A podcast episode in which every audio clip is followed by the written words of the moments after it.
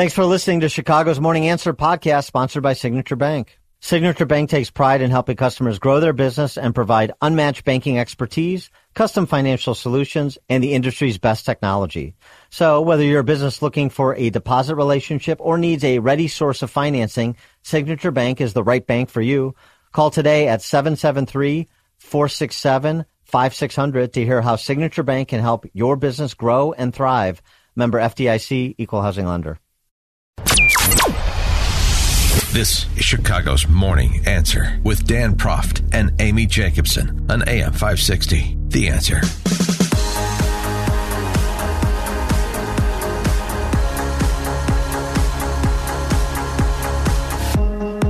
Top of the morning, Dan and Amy.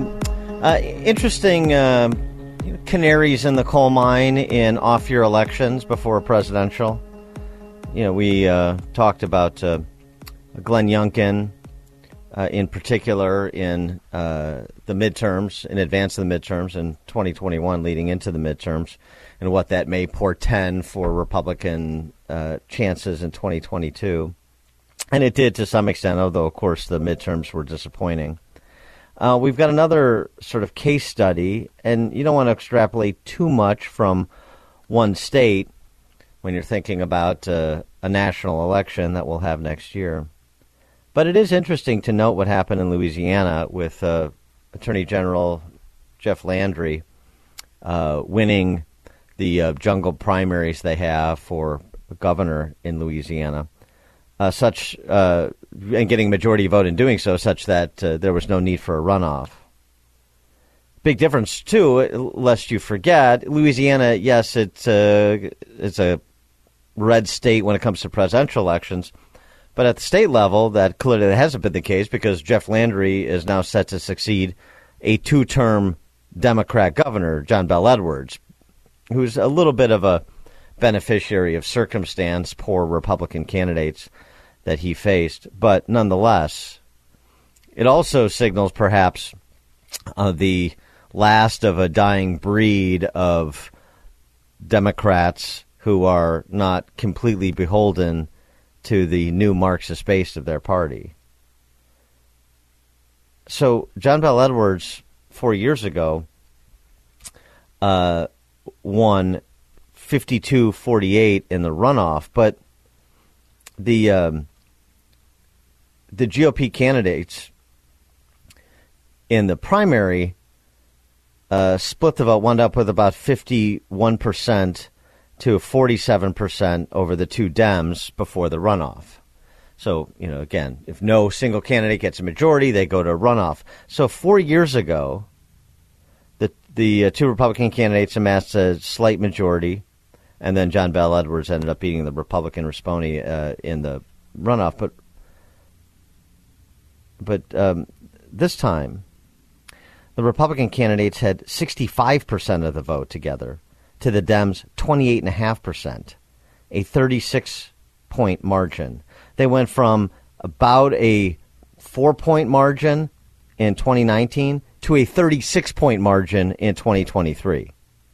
That's something. And it also speaks to a lot of the uh, working class blue dog Democrats that live in a place like Louisiana, who are not dissimilar to working class blue dog Democrats in other parts of the country, including parts of swing states that could be determinative in next year's election, that may be moving hard towards the center right. Also, it also speaks to perhaps a lack of enthusiasm among black voters. What happened in Louisiana? Dems were off 330,000 votes from four years ago. So uh, a lack of enthusiasm among black voters. Louisiana has significant black population for the Democrat Party. That's so ma- huge. Three hundred thirty thousand. Yeah. yeah. So maybe we maybe we didn't get like sort of our COVID Biden reckoning in places like Illinois. Maybe to some extent in the suburbs around the country, which led to the disappointing results in the midterms. But maybe it's coming in twenty twenty four. 312 642 5600, turnkey.pro answer line. You could also reach us on our text line, excuse me, all morning long at 64636. Type in DA, then a quick comment. I'll tell you what, you've got another uh, bellwether in that Kentucky governor's race between a popular attorney general, a la Landry in Louisiana, this time Daniel Cameron in Kentucky, uh, facing off against an incumbent, you know, Dem Andy Beshear, who presents himself as sort of this moderate, I'm not beholden to the socialist Spice Girls and the rest of the crazies in my party. Uh, that's going to be very interesting because if it goes the same way that Louisiana did, which very well might. Now, Daniel Cameron, um, you've seen him before. He spoke at the RNC, young uh, black gentleman, uh, you know, good educational pedigree, well thought, is thoughtful, well spoken. He's a good candidate, and he could be a real superstar if he's able to defeat Beshear. Uh, but if that happens in Kentucky, combined with what's happened in Louisiana, it doesn't say, well, it's just Kentucky and just Louisiana, and of course those are red states when it comes to the presidential. Right, but you have to look at the subtext and the demographics because the demographics in different states um, are not, uh, you know, the, the different cohorts that compromise that, that comprise the demographics are, are not dissimilar people um, with dissimilar interests, uh, and so a lot of those blue dog Democrats in places like suburban Kentucky, um, just like suburban Louisiana not dissimilar to a lot of similarly disposed voters in suburban Georgia, swing state, suburban North Carolina, swing state, just for example. Not to mention, it'll be interesting to see because you have sizable black populations in Kentucky, like in Louisville. Well, to, are they excited? Are they excited to protect Beshear? Are they excited about uh, the party to which they generally affiliate? It's just sort of indicators. Again, matchups and personalities and all the qualifiers. But it does say some things afoot, and maybe it's that reckoning that was forestalled in 2022. By the way, it's happening internationally too. New Zealand. New Zealand, the Jacinda Ardern realm, one of the most obnoxious and high hatting COVIDians in the world, the, world, yeah. the last three years. Just Hand, hands down, they won the prize. Yeah. Well, um, she suddenly resigned. You'll remember. Mm-hmm. Um, then uh, her Labor Party cohort named Chris Hipkins uh, succeeded her. He was sort of milk toasty. He was not as uh, iconoclastic as Ardern when it came to COVIDian policies. He was trying to mollify some who felt a bit slighted by her heavy handedness. Well, um, they got pounded. Uh, so uh, the centre right National Party in New Zealand, led by a former airline executive named Christopher Luxon, amassed a plurality, 40% of the ballots, to Labour's uh, something in the low 20s. So uh, a reckoning in New Zealand, and that is substantially over COVID policies over the last three years. That country was locked down. Maybe between New Zealand and Australia, no no two countries were more locked down than those two. One more, just to start the day with uh, some optimism about the possibility of a reckoning, particularly in a state like Illinois, where that possibility seems terribly remote, doesn't it? Ecuador.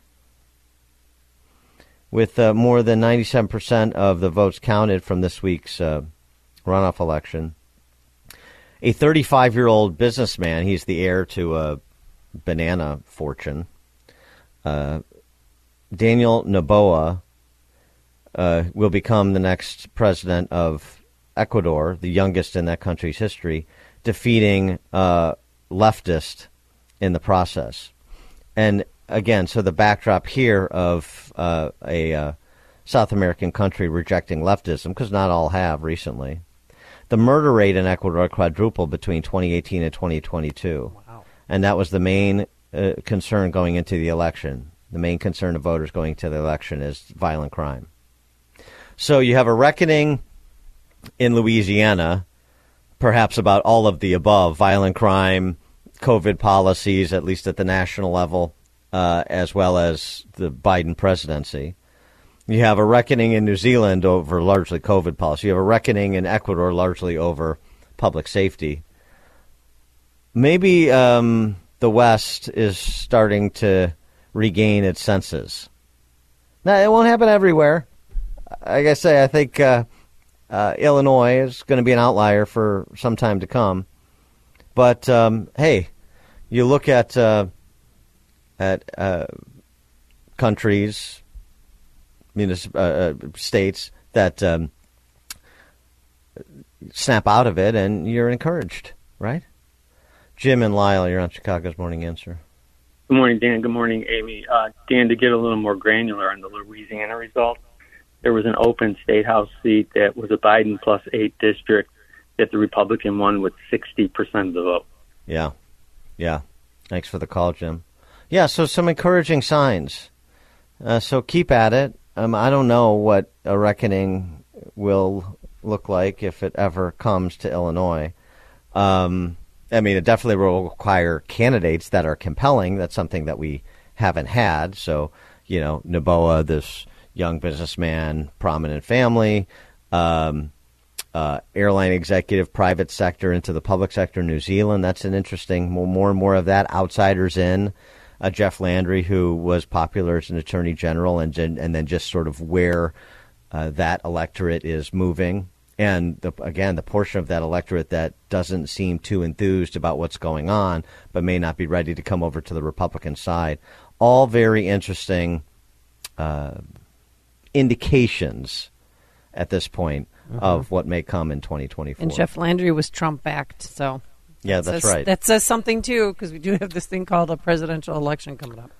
All right, coming up on Chicago's Morning Answer. Uh, speaking of uh, Trump act, how about Trump silenced? Uh, the gag order a federal judge has imposed on the former president, 538. And I guess they couldn't work out that soccer schedule. Why Mayor Johnson is not heading to the. Business owners, now's the time for your business to make the move to a locally owned business bank. Hi, Mike Gallagher here to let you know that you don't have to look far. Signature Bank was founded in Chicago with a simple mission to help companies like yours grow, succeed, and thrive. Their decisions are made locally by a terrific team that knows your name, cares about your business, and invests in your success. That's why Signature Bank is my bank. I'm a customer. As business owners, they knew that local family owned businesses were not getting the help they needed or deserved.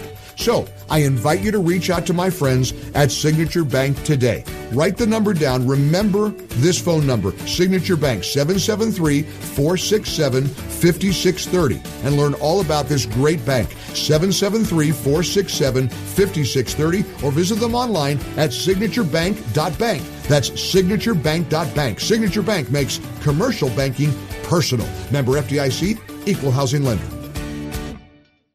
Border.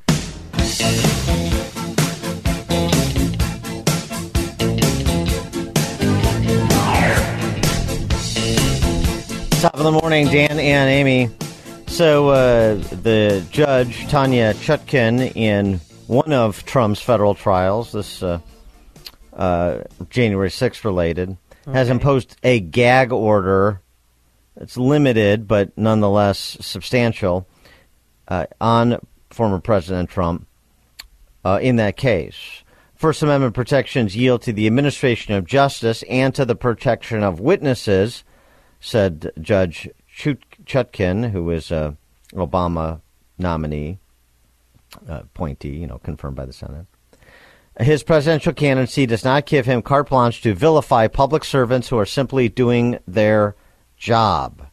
She also said the trial date of March 4th in that case will not yield to the election cycle and she will not revisit it.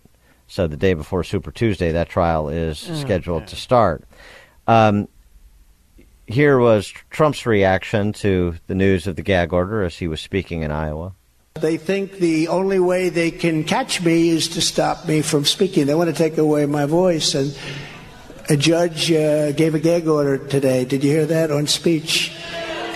Which I believe is totally unconstitutional what she did. A judge gave a gag order. A judge doesn't like me too much. Her whole life is not liking me. But uh, she gave a gag order. You know what a gag order is? You can't speak badly about your opponent.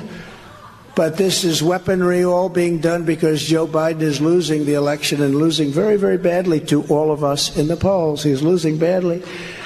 But what they don't understand is that I am willing to go to jail if that's what it takes for our country to win and become a democracy again. 312 642 5600, turnkey.pro answer line, 64636DA, turnkey.pro text line. There it is, willing to go to jail. Uh, what would you advise the former president to do? Should he uh, be circumspect in complying with the judge's gag order, or should he risk sanctions? She was not specific about what the sanctions would be. They could include social media restrictions, they could include pretrial imprisonment. We don't know. We'll have to see. What would you tell Trump to do? 312 642 5600, turnkey.pro answer line. I mean, she would throw him in jail, don't you think? I mean, she's hell bent on taking him down. So is the entire Biden administration. So why not? If he doesn't show up for his trial, do you think they'd nab him? Show up for his trial? What do you mean? Of course he's going to show up for his trial. That's not the issue. The issue is whether or not that he says things that run afoul of her gag order. He's going to say something that I mean, because she she's the one that determines what is offensive to her. You know, like I he might say something I'm like, yeah, that's just Trump, but she might think, oh, that's he's he's violating the gag order rule, so I have to take him into you know pretrial custody. Chutkan is saying uh, Trump can certainly claim he's being unfairly prosecuted, but I cannot imagine any other criminal case in which a defendant is permitted to call the prosecutor deranged or a thug, and I will not permit it here simply because the defendant is running a political campaign. Hmm. Yeah, well, I mean, Jack Smith is not just a prosecutor, he's a political figure. So she's essentially suggesting that Trump can't disparage Jack Smith in any way, shape, or, uh, or form. But it's hard to reconcile that. I'm being unfairly prosecuted, but the person prosecuting it, prosecuting me is a wonderful gentleman. Um, it's it's difficult to reconcile that. I can I can claim I'm being unfairly prosecuted, but I can't hold a particular person, you know, the prosecutor responsible rhetorically for the, what I characterize as an unfair prosecution. How does that make any sense? Uh, maybe it's uh, going too far, and I'm sure his attorneys would agree that you know to to do some of the stuff he's done on social media, like post a picture of the the the New York judge's clerk next to Schumer and mock her as Schumer's girlfriend. I'm talking about the civil fraud case in New York. Uh, that resulted in a gag order that focused on court personnel. I can I can appreciate that. Jack Smith, in the context of that prosecution, his prosecutions plural. No, I can't. The other thing, um, Trump is not permitted to attack um, Pence. Uh, he may not criticize Mr. Pence about the events in this case, Chutkan said. So he shows up to a Republican debate, for example. Uh, I think the next one's November 8th. If Pence pushes him about January 6th, Trump has to say, I can't comment on what the former vice president just said because I'm under a gag order that doesn't allow me to comment on Mike Pence's characterizations of me and what I did or didn't do on January 6th. How is that? How, how is that not violative of uh, his First Amendment rights as Trump uh, so indicated in his remarks in Iowa. She's just trying to make it harder for him to run for president. And anytime they can silence him on any angle, that's a they think a win for them. But hopefully it'll backfire. Well, not to mention, as you heard the president say, there will be an appeal in this case. He's going to appeal that gag order. Um, although, you know, the the flip side of this is he welcomes the gag order just like he welcomed the indictments right? When um, it's the same dynamic that we telegraphed months and months before the first indictment. The best thing that could happen to Trump, how many times do we say it? The best when these investigations were ongoing and there was all this bloviating from all the uh, those uh, politicized prosecutors and their henchmen in public office, other public offices uh, around the country. The best thing that could happen to Trump to be indicted the more times the better because it makes the campaign Trump versus a corrupt Department of Justice, DC establishment, swamp, whatever term you would like to use. And what does this gag order do? It just further feeds the persecution, not prosecution narrative that Trump is selling, uh, legitimately, by the way. So he's selling it legitimately. That he is doing what he has incredibly done, perhaps better than no other uh, Republican politician in the country's history. What he has done since 2016, 2015, when he was a candidate. He has, uh, again, goaded the left into exposing to the world who they really are. 312 642 5600, turnkey.pro answer line. Text us at 64636. Type in DA, then a quick comment. As the uh, Wall Street Journal opined, and this is what Trump understands, and the left may understand it, they're just indifferent to it. Um, perhaps um, indifference, the arrogance uh, indicated by their indifference, will be the basis of their fall. We'll see. What many Trump critics don't understand is what is that most Republicans don't like former presidents, the former president's churlish behavior. What they like even less, however, is the idea that Trump's fulminations against Jack Smith might be the reason to jail him. Right. I can disagree with the tone and the choices that he makes in terms of his communications on social media and from the stump.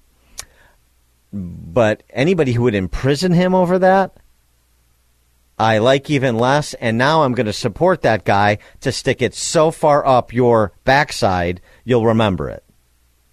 That's the dynamic. It's pretty simple. Greg Schomburg, you're on Chicago's Morning Answer. Good morning, Dan and Amy. This is an occasion where Rush Limbaugh's demonstrate the absurd by being absurd would be wonderful. If I was advising Donald Trump, the next thing that I would, the first thing I would say is always refer to Jack Smith as the nicest guy on earth. And you could hear the crowd just chuckle when he does that. And make sure that you've got t-shirts, sweatshirts, everything with his, with, not with his face because he'd probably get sued, but just say Jack is a wonderful guy and then put the Trump logo, etc. He'd raise a billion on that. Yeah, damn him with faint praise. Yeah, not bad. Thanks for the call, Greg. I mean, the other thing, Trump is sort of doing that in a sense with the, um, the you know the Al Capone riff. You know, I've been indicted more times than Scarface, and then he goes about you know Al Capone would blow your brains out if you looked at him the wrong way. He was indicted once. I've been indicted four times. You know, he's making a mockery of all the indictments collectively, uh, which is not only warranted, it's good politics. Joe in Naperville. Yeah, I always like to, you know, Dershowitz shoe on the other uh, foot thing. Uh, if this was just Joe Blow or somebody else doing what he's doing, would the gag order be have been imposed? What is the standard that is usually followed in these kind of cases? Well, uh, thanks for the call, Joe. I mean, uh, there are, will be there are gag orders that are imposed if you attack a, public servants, if you try to poison the jury pool, attack public servants who are just doing their jobs, and so on and so forth. I mean, there is that would not be unusual if somebody was railing publicly against um, uh, some officer of the court. However, um, this is you know a outlier situation in so many respects, and so it, there's I mean, there's no there's literally no precedent for it because you have a former president under indictment. There's no it's never happened before, so there's literally no precedent for it. And what I would say about the poison the jury pool, you you're not allowed to attack public servants. I mean, we're we're, we're in the political arena, even though this is a criminal case, or criminal case is. So. The the idea, first of all, that Trump is going to poison every any jury pool. Ninety nine percent of people know who Donald Trump is, and they have an opinion of him. And you know his uh, offering a praise to Jack Smith or offering invective against Jack Smith will not change that. So I, it's sort of a false argument and uh, a false basis upon which to offer this tailored gag order that uh, Judge Chutkan uses in part. Dean, Sarasota, Florida. Hey, hi, Dan and Amy. Isn't it pretty easy to get around a gag order? So, for instance, Trump's on stage at the debate, and he says, Mike Pence says something, and, and Trump says, Now, Mike, and everybody in the studio audience, everybody knows I can't say anything about what you did, Mike, But let's just say, for example, that there was a vice president that did this, this, this, this, this. I would, I would think he's a jerk, jerk, jerk, jerk. Can't he Yeah, right. Gag order pretty easily. Well, sure, yeah, the old hypothetical. I'm not talking about anybody in particular, but uh, y- yeah, you know. But again, it, it, this is as Amy says, judicial discretion. So um, that sort of uh, rhetorical artifice would not be lost on on the judge. And, it, and again, we'll see how how hardline she wants to be, because I mean, Trump. Well, she's all in on the Democratic Party, so she's ready to take him down. But Trump is right back on the stump to talking about the gag order almost in real time yesterday in Iowa. So I mean, it's so it's not going to stop, and then the judge is going to have to decide how much of a firestorm she wants to Create. endure and unleash.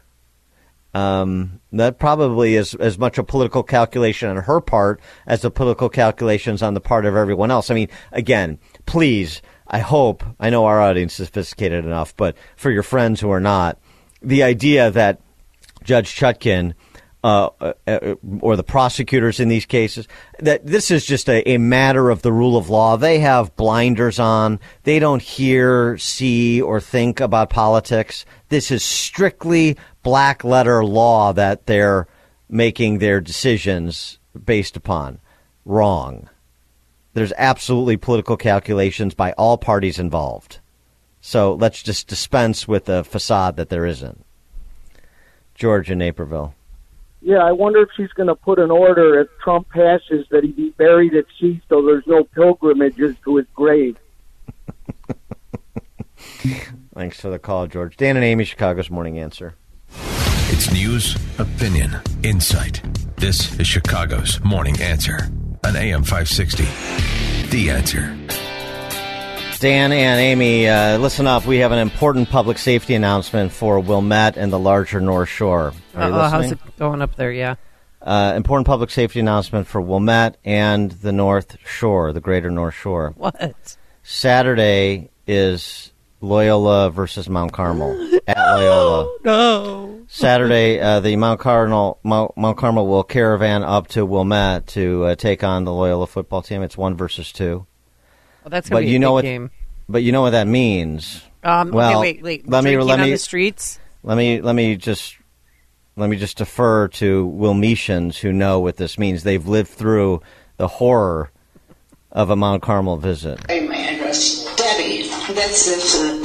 Uh, thank you. I live uh, right across the street from Loyola.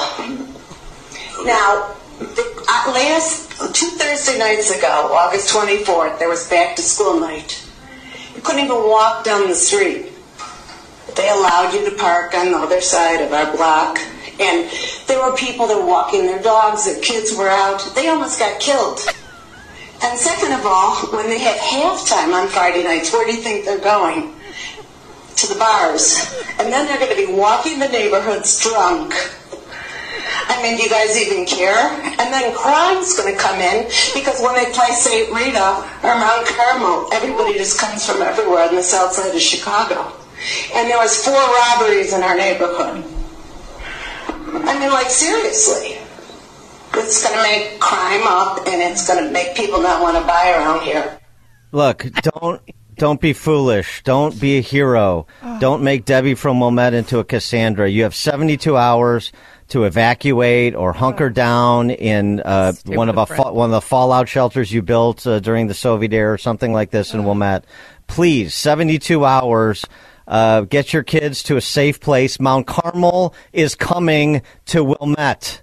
Hey, business owners, is your business and money in good hands? Does your bank invest in your success? Hi, Mike Gallagher here, letting you know that when you need a relationship bank, Signature Bank makes commercial banking personal. I love these guys. Not only do they have expansive industry experience, a strong financial track record, but they're also highly capitalized for strategic growth. That's so important. That's why Signature Bank is my bank. They know what it means to grow a business by designing solutions that are right for you and only you. These are real people. They're ready to help. So reach out to my friends at Signature Bank. Make the call today. 773 467 5630. 773 467 5630 or visit them online at signaturebank.bank. That's signaturebank.bank. Your business could be Signature Bank's next success story. Go online, signaturebank.bank, member FDIC, equal housing lender. Signature Bank.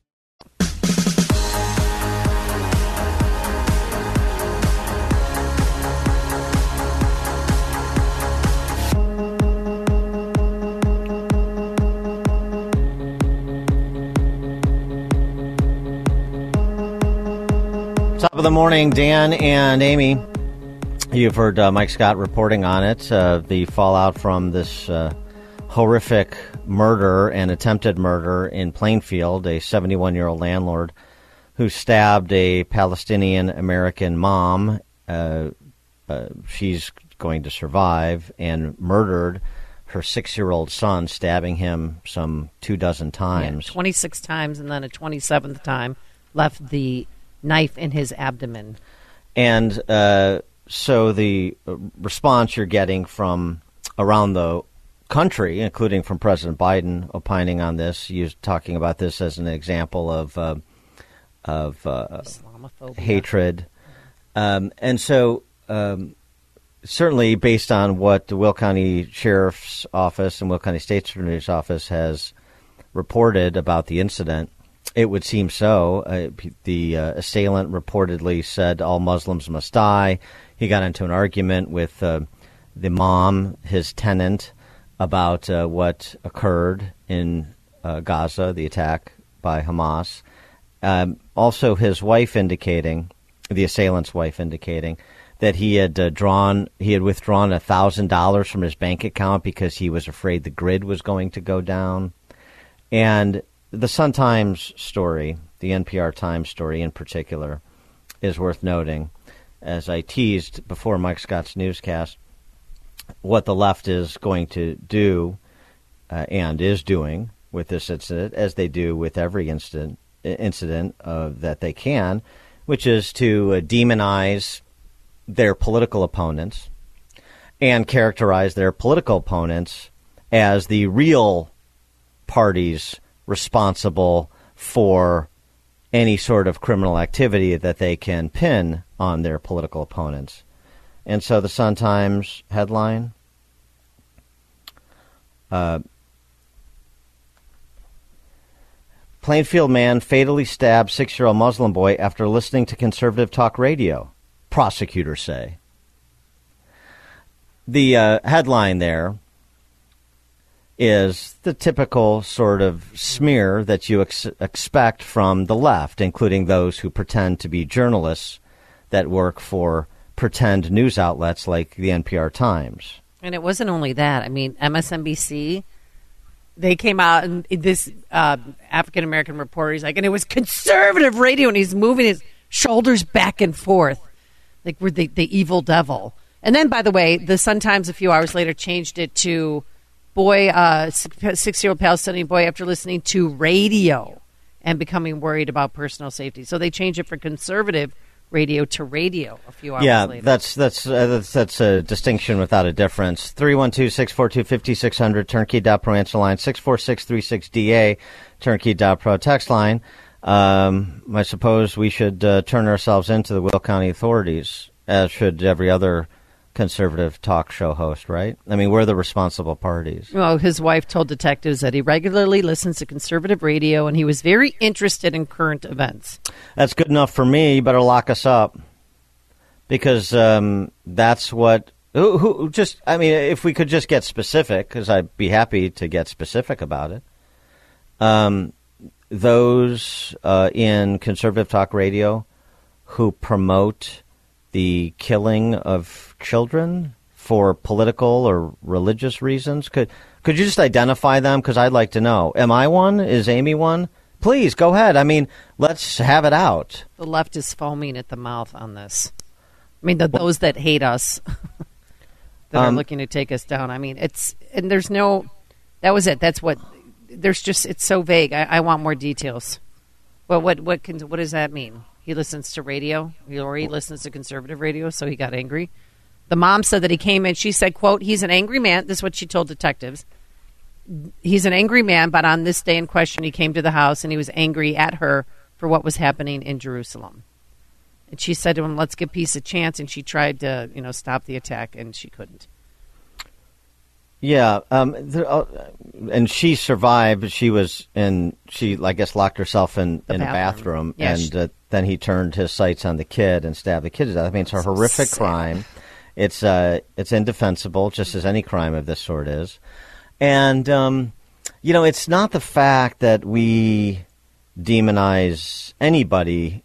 Uh, we may describe some people who behave in demonic fashion, but we don't demonize groups as a whole. Never have, never will. Uh, you know, that's the funny thing about it. For conservatives, the individual is the unit of analysis. We're not collectivists.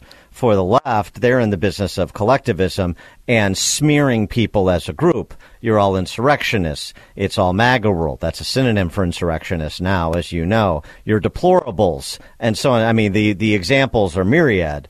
Um, and here we can distinguish between a political disagreement and a violent crime. So there's no defense to this. There's no contextualization of it.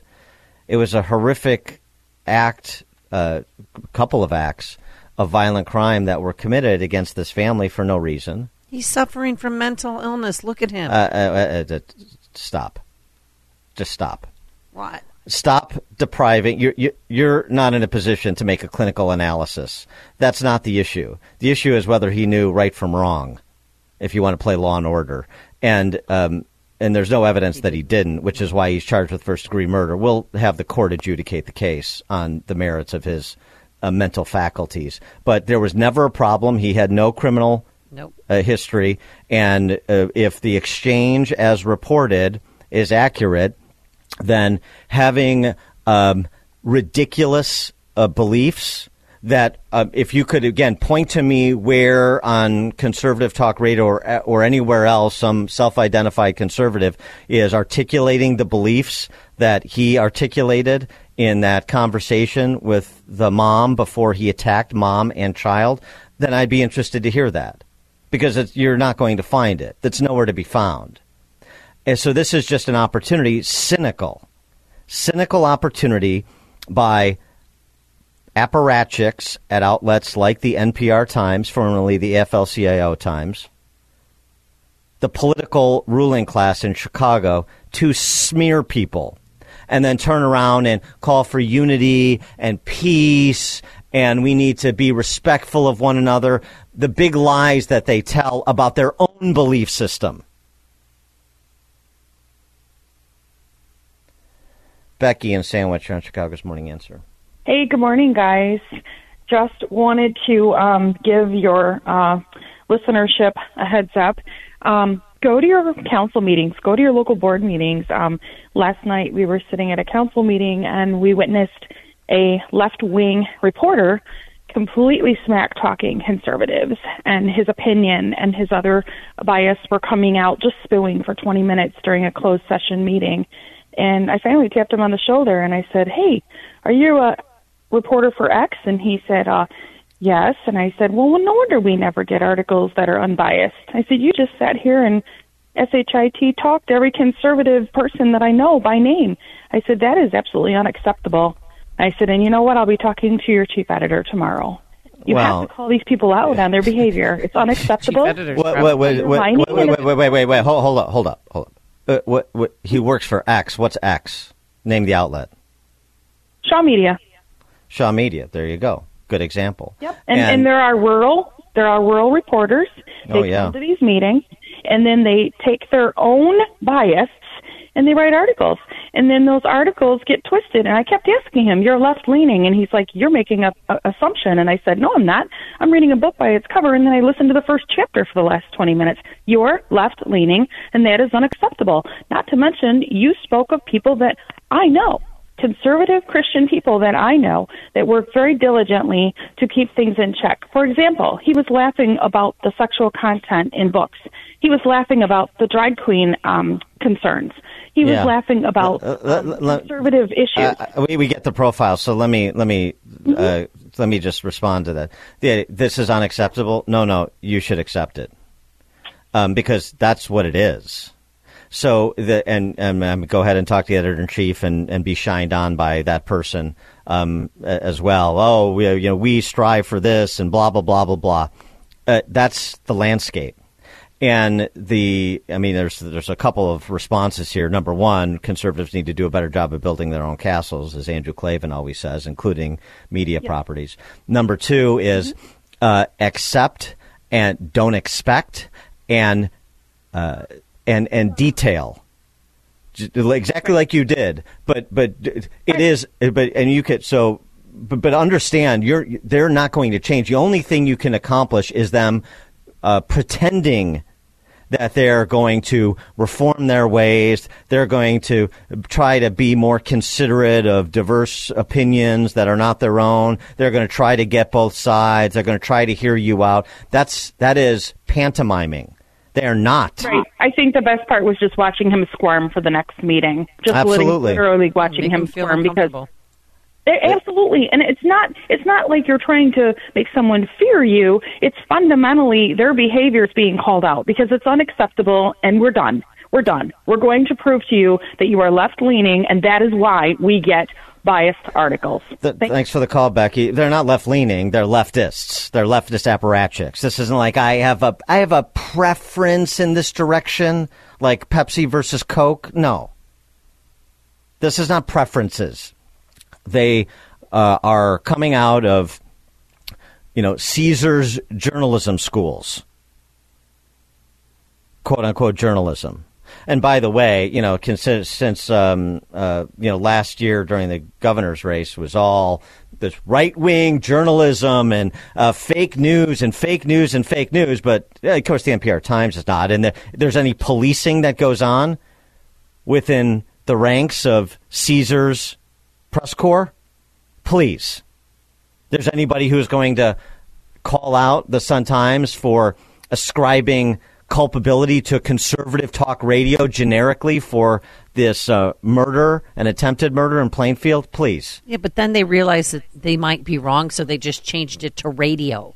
When They change- change a headline, that's a big deal to me. Not, I mean, Yeah, you know, to you what okay. it is. Well, uh, here, here's what's there's here's what's here's what's actually going on. Here, here's what's actually going on in the landscape. So just get get with it, everyone. Get with it. Understand what's happening. So p- places like the uh, A- AFL now, CIO now, NPR Times. I mean, th- th- that would have closed uh, a decade ago, but not for uh, being a toy of a wealthy leftists like uh, Tyree of Mesereau, and then institutional leftists like the AFL-CIO and now NPR. Literally state-funded media. Literally Caesar's press corps. So what's going on here? Let me tell you what's going on. Nearly two dozen liberal foundations will begin dropping $500 million into propping up local media infrastructures to drive coverage of issues that include criminal justice reform and climate change ahead of the 2024 elections. The initiative called Press Forward consists of 22 left wing foundations organized by the MacArthur Foundation, pumping millions of dollars into progressive journalistic endeavors progressive journalistic oxymoron to create a quote equitable future by informing, engaging, and activating Americans through deep investments in just and inclusive news and narratives. Uh, news and narratives are synonyms for these journalists in quotation marks. That's what's actually happening. All this, you know, we're real news. The Chicago Press Corps is real news because we're uh, funded by corporations who advertise versus uh, conservative uh, news outlets or actually independent news outlets with a conservative bent that's disclosed, like the papers to which I'm affiliated, and just do straight news and challenge people to uh, tell me what's wrong with that news story, and nobody tells you anything specifically that's inaccurate or wrong. They just say right wing, fake news. No, detail it. Detail it. Both sides. Hold both sides accountable. Police, and we need to police ourselves too. Because we have people on our side that will go off the rails or act recklessly yeah. from time to time too. And so, yeah, but don't expect, do not expect for a second. And if you get that, you know, oh, we're going to try to do better. Oh, I see your point. they're shining you on. They're patronizing you.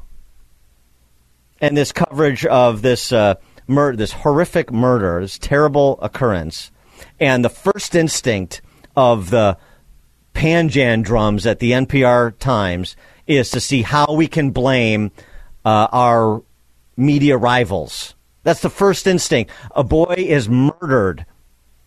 And the first instinct, how can we pin this on conservative media? Always the first instinct. Tell me, tell me, uh, you know, how you're going to address the depravity of a mind like that. A mind that has been completely rotted because it's totally politicized. But you're going to reason with them. You're going to get a fair shake at some point. You're not. Don't expect it. Build your own castles and detail what they're doing. Dan and Amy, Chicago's Morning Answer.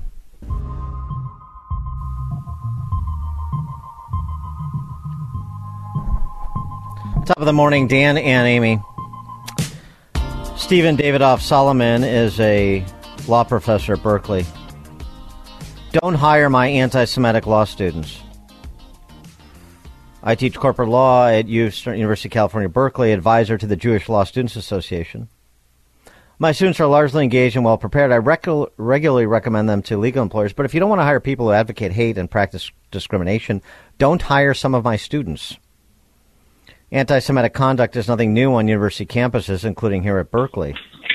How about uh, the predicate question about don't admit certain people to the University of Berkeley and other law schools? But I digress. Listen to what happened on campus of Berkeley, according to Professor uh, Solomon. Berkeley's Law Students for Justice in Palestine asked other student groups to adopt a bylaw that bans supporters of Israel from speaking at events. It excluded any speaker who, quote, expressed and continued to hold views or host, sponsor, promote events in support of Zionism, the apartheid state of Israel, and the occupation of Palestine, unquote. Nine student groups adopted the bylaw, including the Queer Caucus, the Women of Berkeley Law. That's important. I'll get back to that in a second. The bylaw caused an uproar. It was rightly criticized for creating quote unquote Jew free zones. Our dean, a diehard liberal, admirably condemned it, but said free speech principles tied his hands. Hmm. The campus groups had the legal right to pick or exclude speakers based on their views. The bylaw remains, and 11 other groups subsequently adopted it. Uh, he goes on to say, uh, look, it's time for the adults to take over, and that includes law firms looking for graduates to hire. Winston and Strawn revoked an employment offer for a student at NYU who wrote an open letter that pointedly refused to condemn Hamas's attacks. Legal employers in the recruiting pro- process should do what Winston and Strawn did. Winston and Strawn did. Treat law students like the adults they are. If a student endorses hate, dehumanization, or anti-Semitism, don't hire them. When students face consequences for their actions, they straighten up. Well, yeah. Um, I suppose, I guess, in, in the West now, we're beyond uh, the ability to make moral arguments that are persuasive in a in a culture of moral relativism. So now we just have to impose financial penalties. I suppose if that's what it takes, makes um, uh, makes some sense to me. It also speaks to what's been going on in college campuses for a long time. That uh, um, a lot of people, including um, people of the Jewish faith uh, who uh, are professors have turned a blind eye to because it's uncomfortable and because they otherwise share a political disposition with a lot of the people they are now decrying. And it's interesting the queer students, the women students group, and all these other identity oriented student groups. I mean, this is the whole play of the left, and I don't understand what is confusing about it. I mean, it's been going on long enough that people should have taken judicial notice. It's the solidarity and marginality play. And uh, the reason that anti Semitism flourishes is because, at least with respect to the BIPOC oriented groups and the LGBTQIA2 spirit plus plus plus, they see uh, Jewish people as successful, as in positions of uh, status in academia and, and other sectors. say, well, they're not a marginalized population, so they can't play. They can't play the victimization game. And so uh, they're not part of the and and they're not part of the coalition. And even though they, in terms of voting patterns in the West, they are. Um, and then you have to make a choice when it comes down to conflicts like between the Muslim world, world and Israel. And so, who do they choose? I think um, it's pretty obvious. So, what to do about it now? Culturally, I mean, there's the geopolitical discussion and about uh, supporting Israel, and, um, and those are important discussions too. But culturally, how do we stop incubating this ignorance and hatred, including within the upper reaches of academia? There's a big question, I think. For more on this, we're pleased to be joined by Eugene Kontorovich, who is a law professor at George Mason University. Um, he the Scalia Law School there. He's also the head of the International Law Department at the Kohelet Policy Forum, which is a Jerusalem think tank. I hope I pronounced that right. Professor Kontorovich, thanks for joining us. Appreciate it. Do we have Hi. Professor? Hi, Professor. How are you? Uh, so, um, what's your reaction to uh, what? Uh, before we get to the geopolitical uh, piece of this, which you've written about. H- hello, do we lose him? Okay, let's try to get Professor Konor- Kon- Kontorovich back. Uh, we'll uh, take a break and effort that. All right, I think we've got uh, Professor Eugene Kontorovich, George Mason University Scalia Law School professor, back. Uh, professor, are you with us? Yeah, I'm with you. Yeah, I'm actually in Jerusalem, so sorry for that. Oh, no worries, no worries. Uh, great to have you on. Um, uh, I don't know if you caught it, but um, the uh, op-ed that was penned by uh, Berkeley law professor Steven Solomon saying, "Don't hire my anti-Semitic law students." What do you think about uh, that posture? You know, I think uh, fortunately I've been blessed not to have this problem, and George Mason uh, Law School um, has reacted, uh, you know, commendably uh, to this unspeakable massacre. But one of the distressing things uh, about the massacre, nobody, you know, imagined how quite evil, unspeakably evil, even Hamas is. But nobody thought, you know, that Hamas was so great in the first place. What's the really shocking thing is not just the unspeakable brutality of Hamas's crimes, but that they have so many what I would call Holocaust deniers, Holocaust excusers um, in prominent positions in, in, in the West, in universities and academia. And we see, uh, you know, both at law schools, doctors, we see so many educated people who are supposed to be part of the, uh, you know, liberal elite of society uh, engaging in genocide uh, apologetics or even genocide celebration before our eyes. I'm not a big fan of cancel culture. Uh, I don't think people should be dinged for misspeaking, uh, off the cuff statements, uh, you know, or, or youthful indiscretions. But when you come out and celebrate an event that involved the mass slaughter and torture of people with babies burned alive in front of their parents and parents burned alive in front of their babies, raping women and then killing them. If you have anything good to say about that, if you have anything morally ambiguous to say about that, that raises a serious question about your fitness for the bar. To be admitted to the bar, you need to be, you know, you need to be, uh, pass a moral fitness test. And it seems that this is uh, manifestly uh, inconsistent. The same with doctors who express sympathy with this, right? Certain professions have higher obligations. You know, how could you trust a doctor to treat you if you're Jewish if they have celebrated the uh, the murder of your people? That's a good point. Uh, I wanted to get uh, to some of the uh, geopolitical uh, uh, yes. thoughts that you had on this as well. Um, you uh, tweeted out about uh, President Biden's visit to uh, Israel to, uh, tomorrow. Uh, the uh, Biden administration is holding Israel back from taking out Hamas. How so? Yes. So President Biden is coming tomorrow uh, in the middle of this war. It's a highly unusual thing to do. And the question is why? Right? There's no, there's no conversations he can have that he can't have, you know, by the phone. But you know, Israel is poised for a ground invasion of Gaza, an invasion that is sure to cause a lot of damage, to result in a lot of casualties, uh, and you know, also at the same time, you know, fundamentally end the paradigms of the Middle East, the two-state solution model that Biden has devoted his life to. By Biden coming, the, the thing he primarily accomplishes is makes it impossible for Israel to launch a ground invasion until at least sometime after he leaves. So uh, that's that's a problem, and it's clear that uh, the Biden administration is pushing Israel to uh, adopt, or, you know, to accept something other than complete and permanent victory uh, over the people who did this. Well, is there any way his presence might help get the American hostages back? I know there's 199 in total, and we did hear from one young lady who was at that music festival, and she said that she was receiving medical treatment. And I am sure you saw that videotape that was released yesterday, right? Yeah, the videotape itself was a, a form of abuse mm-hmm. and a form of psychological torture.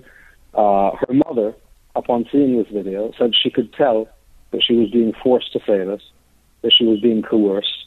And this is like the hostage videos American POWs were made to uh, right. put out by the by the Vietnamese. It's an abuse of prisoners. Um, we don't know. You know, this this video could have been days old. We don't know if she's still alive. And Hamas is engaging in psychological manipulation. The goal cannot be simply the release of American hostages. Right? The the goal must be the that this could never happen again. And the only way for that to happen is that Hamas must be completely wiped out. Hamas took these hostages for a reason, right? To use them as a tool to buy them time and to use them as basically human shield. That cannot be allowed to happen. Um, something else that needs to be confronted is uh, the uh, moral equivocations in the um, uh, the the uh, uh, literati here um, let me give you an example I want to get your reaction to. Nick Kristof, writing at uh, New York Times, of course. Um, one reason the sympathy for Hamas in some leftist quarters is so wrongheaded Hamas militants are not freedom fighters. They're misogynist oppressors of their own people who commit atrocities against Israelis that lead to counterstrikes that kill civilians. Instead of helping Palestinians advance, Hamas enormously magnifies their suffering. So that's one sentence, one paragraph. The next paragraph. Yet this too must be said.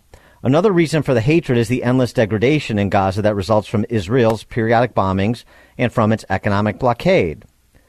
And the uh, upshot is Dick Kristof sort of wondering aloud, what good does it do to destroy Gaza? How do you react? Right. So, first of all, Israel has not controlled Gaza since 2005. Israel left Gaza completely in 2005. They took out all the civilians. They took out they even took out the bodies from the corp, uh, from the cemeteries.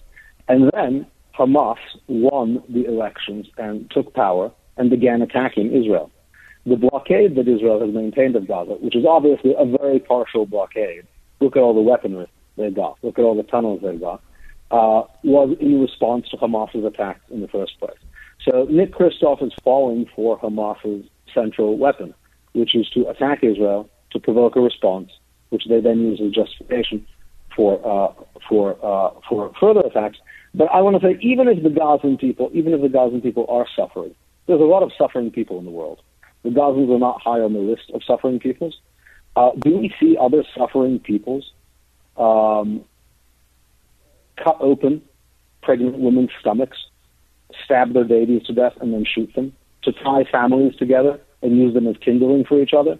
We don't see this in any context of any people. All right, well, wait, how do you, around the world. There's five to six hundred Americans who are trapped in Gaza who are at the Egyptian border trying to get out.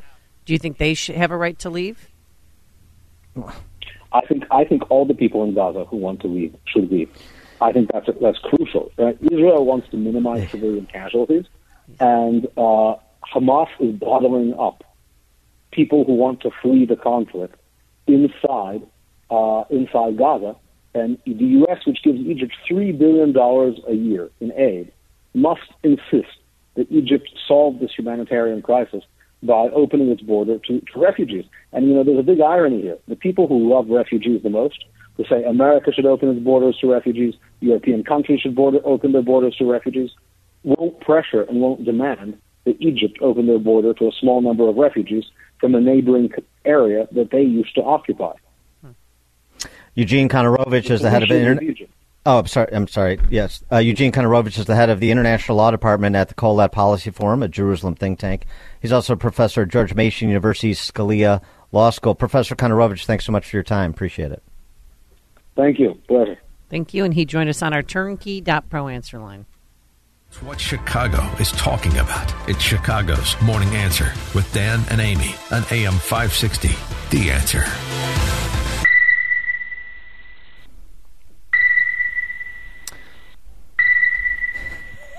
We need to come up with theme music for. Frank, but uh, hey, it's Frank's. Okay, it's Frank's. It's So what, what, what Frank wants, Frank gets. It's time for another episode of In Depth History with Frank from Arlington Heights. Frank. Good morning. Good morning. Today I'd like to talk about Hamilton's curse. In the early 1780s, our, early in our country's history, we suffered a lot of economic problems, including very high debt and high inflation. George Washington, the new president, turned to Alexander Hamilton to come up with an economic plan. One part of that economic plan was the creation of a national bank. And what this national bank would do was it would sell bonds to have a federal assumption of the state's Revolutionary War debts. And this worked pretty well. And one of Hamilton's logic, logical aspects of it was he wanted to tie the citizens to the success of the new government. And it worked. Three national banks later, and a Keynesian progressive era later, 90 years of it, we now have $33 trillion in government debt, with another 2.3 trillion to come this year with our deficit. And we're tied to that. Who owns those bonds? Mutual funds, insurance companies, Social Security trust funds, pension funds, foreigners, public. We all own it. We're tied now to a feral federal leviathan, whether we like it or not, and our retirements depend on it. And Generation Z, if the government take if the government borrows the next 119 trillion dollars that it thinks it's going to over the next several decades, they're on the road to serfdom. Well, um, Generation Z would have you know that they were told there would be no math. So um, they will go blithely down that road to serfdom. It would appear. Frank from Arlington Heights with in depth history. Thanks so much, as always, Frank.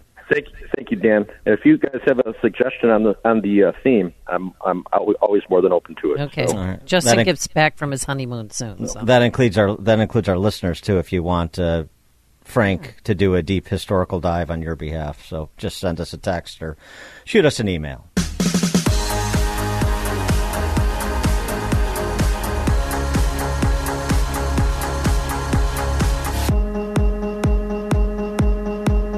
Top of the morning, Dan and Amy. Unity, common ground, respect for diversity of views.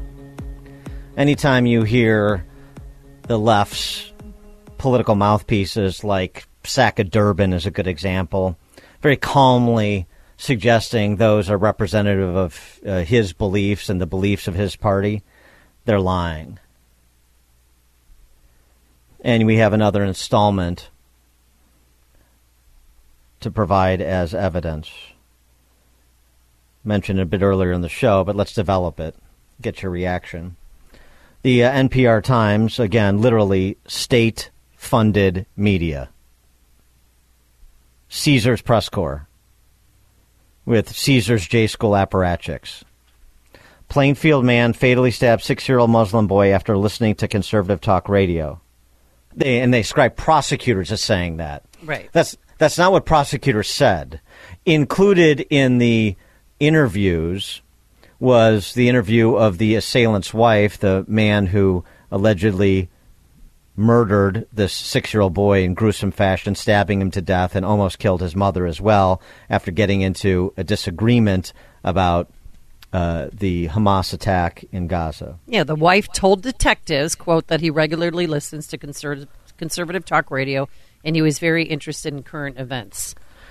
So the first instinct of Caesar's J School graduates at Caesar's press outlets how do we use the gruesome murder of a six year old boy to smear our political opponents? It's the old wrap up smear. You remember, Nancy Pelosi detailed it for you. Here's how it works in the former speaker's own words. We call it the wrap up smear. Smear. You smear somebody with falsehoods and all the rest, and then you merchandise it.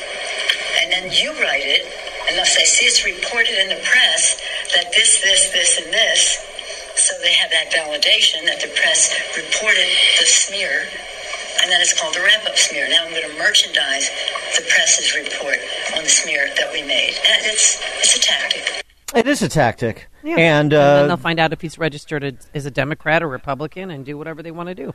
It is a tactic, and the NPR Times just used it. So you have a concrete example. It's not an abstraction, it's not theoretical. 312 642 5600, turnkey.pro answer line.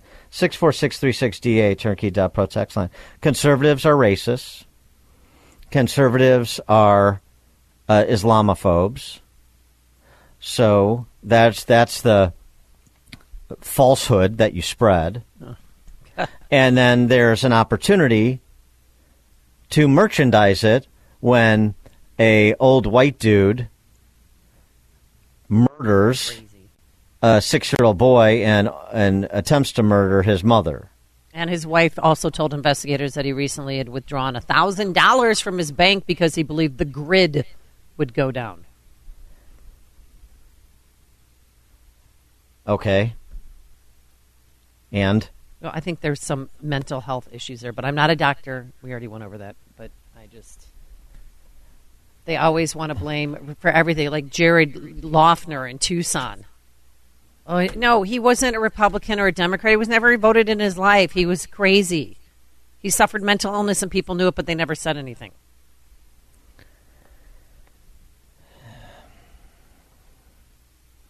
the um,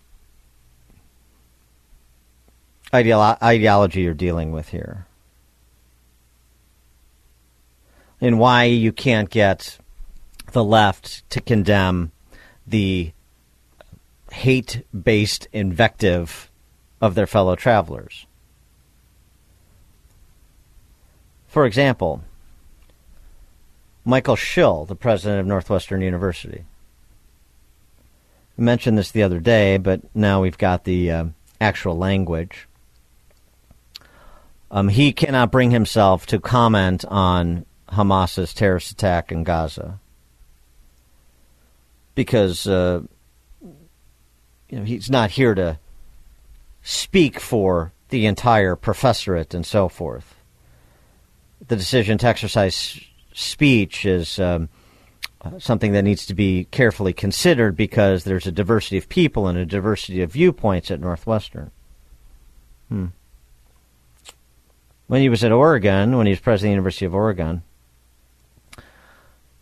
in June of 2020, he said this There's no question we're living in a moment where our nation is painfully coming to grips with the reality of systemic racism that has been woven into the fabric of our society for generations. Events of the last few weeks have sadly demonstrated that racists in our country still kill black people and other people of color. Racism still endures within our nation's power structure, and racism still keeps black, indigenous, Latinx, and Asian people from equal access to healthcare, education, justice, economic prosperity, and so much more. People are angry, people are hurt, people are enraged. Describing, of course, the siege that was initiated by Black Lives Matter and uh, those who use the opportunity of some moral justification for violence to jump in. And then, three years later, three and a half years later, Micah Schill you know, he's personally repulsed and sickened by what Hamas has done. That's the view of Mike Schill, citizen, Jew, and human being. However, I understand that when I put out an official statement on a political matter, an atrocity, a, a, a catastrophe, people read it not as the views of Mike Schill, but as President Mike Schill speaking for the university. As such, the decision to exercise speech takes on different meaning. We are a university which celebrates free expression, diversity of people, and diversity of viewpoints. Uh, no, you're not, but okay. This is essential to our role in society. The university does not speak for our faculty, students, and staff on these matters. They have their own voices, and I would venture to say there are no doubt differences among our students and faculty on what Hamas did and how Israel is responding. For me to speak for them displaces their own freedom to speak. Um, how so? You can't make a statement without somebody else also making a statement, and perhaps a statement uh, that uh, opposes the statement you made. That, that's the funny thing about um, the rights enshrined in, in, the first 10 amendments. They're restraints on government so that we all enjoy those rights equally simultaneously. Michael Schill's right to free speech doesn't prevent me from speaking. And Michael Schill's, uh, any statement Michael Schill might make as Northwestern University president doesn't prevent any student or faculty member from speaking as well. As we saw during the um, more pedestrian matters like the Pat Fitzgerald firing. But this is so uh, telling about what grips these institutions. And it's Northwestern, and it's Stanford, and it's Harvard. The best schools in the country, we're told. So, the, not one off universities. The best schools in the country are beholden to some of the worst elements, the most anti small d democratic elements in the country. And you wonder why we're on the road to serfdom that Frank from Arlington Heights referenced in his uh, in depth history minute last hour.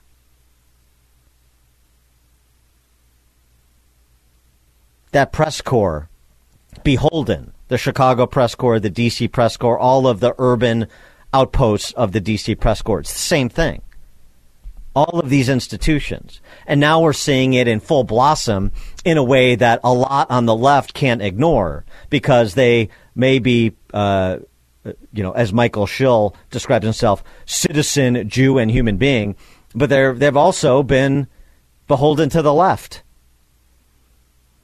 And it's helpful for them. The Larry Summerses of the world, former president Harvard Michael Schills of the world, a Jew, citizen, and human being, president of Northwestern. It's helpful when it's just intemperate rhetoric.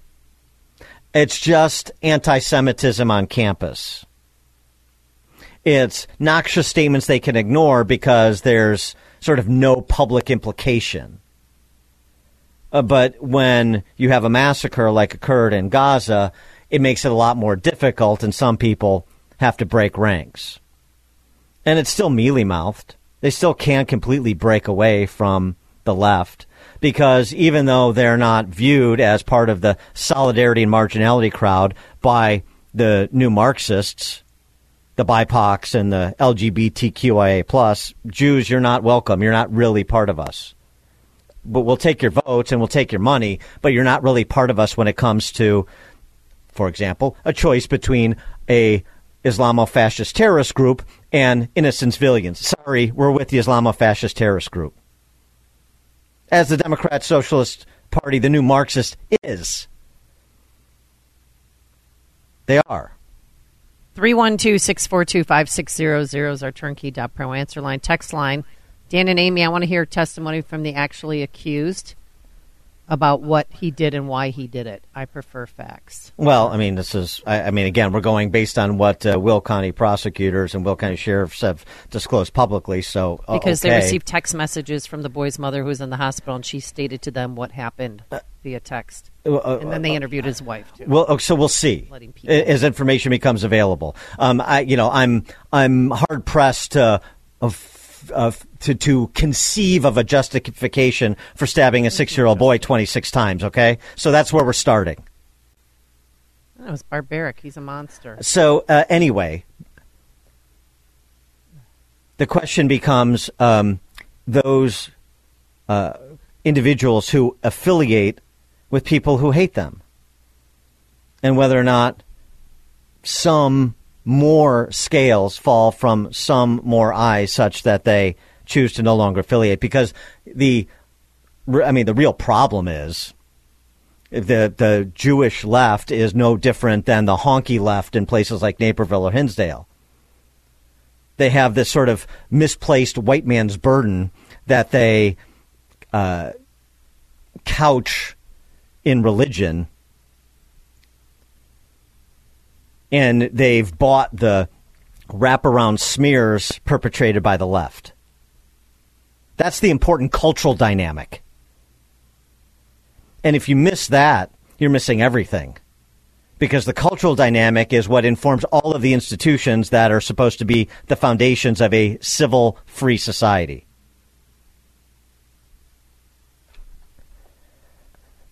I mean, it took a, a, a Jewish billionaire sitting on the board of It took this for him to step off the board of Harvard. You didn't know what was going on at Harvard? It's just the prestige and the affiliation and the uh, again the the the white man's burden, for lack of a better, more accurate descriptor, because that's what it is. It's the white guilt that Shelby Steele wrote about, and so people better get over it. Greg in Jefferson Park, Jefferson Park. Hey, good morning, guys. You know, one of the other things that really frustrates me is uh, the guys who start a lot of these companies that are trying to take our rights away. First Amendment rights, Zuckerberg, Facebook, uh, Page and Brin of Google. You know, you got Bloomberg uh, over there in New York trying to take our guns away. I mean, you know, Jeff Bezos, who, even though he doesn't really practice, he's a Jew by birth. And uh, you know what? These folks are doing everything in their power to take our rights away and get rid of the middle class and make it the mind-numbingly rich versus the serfs doing all the work for everybody else. And I'm sick and tired of it.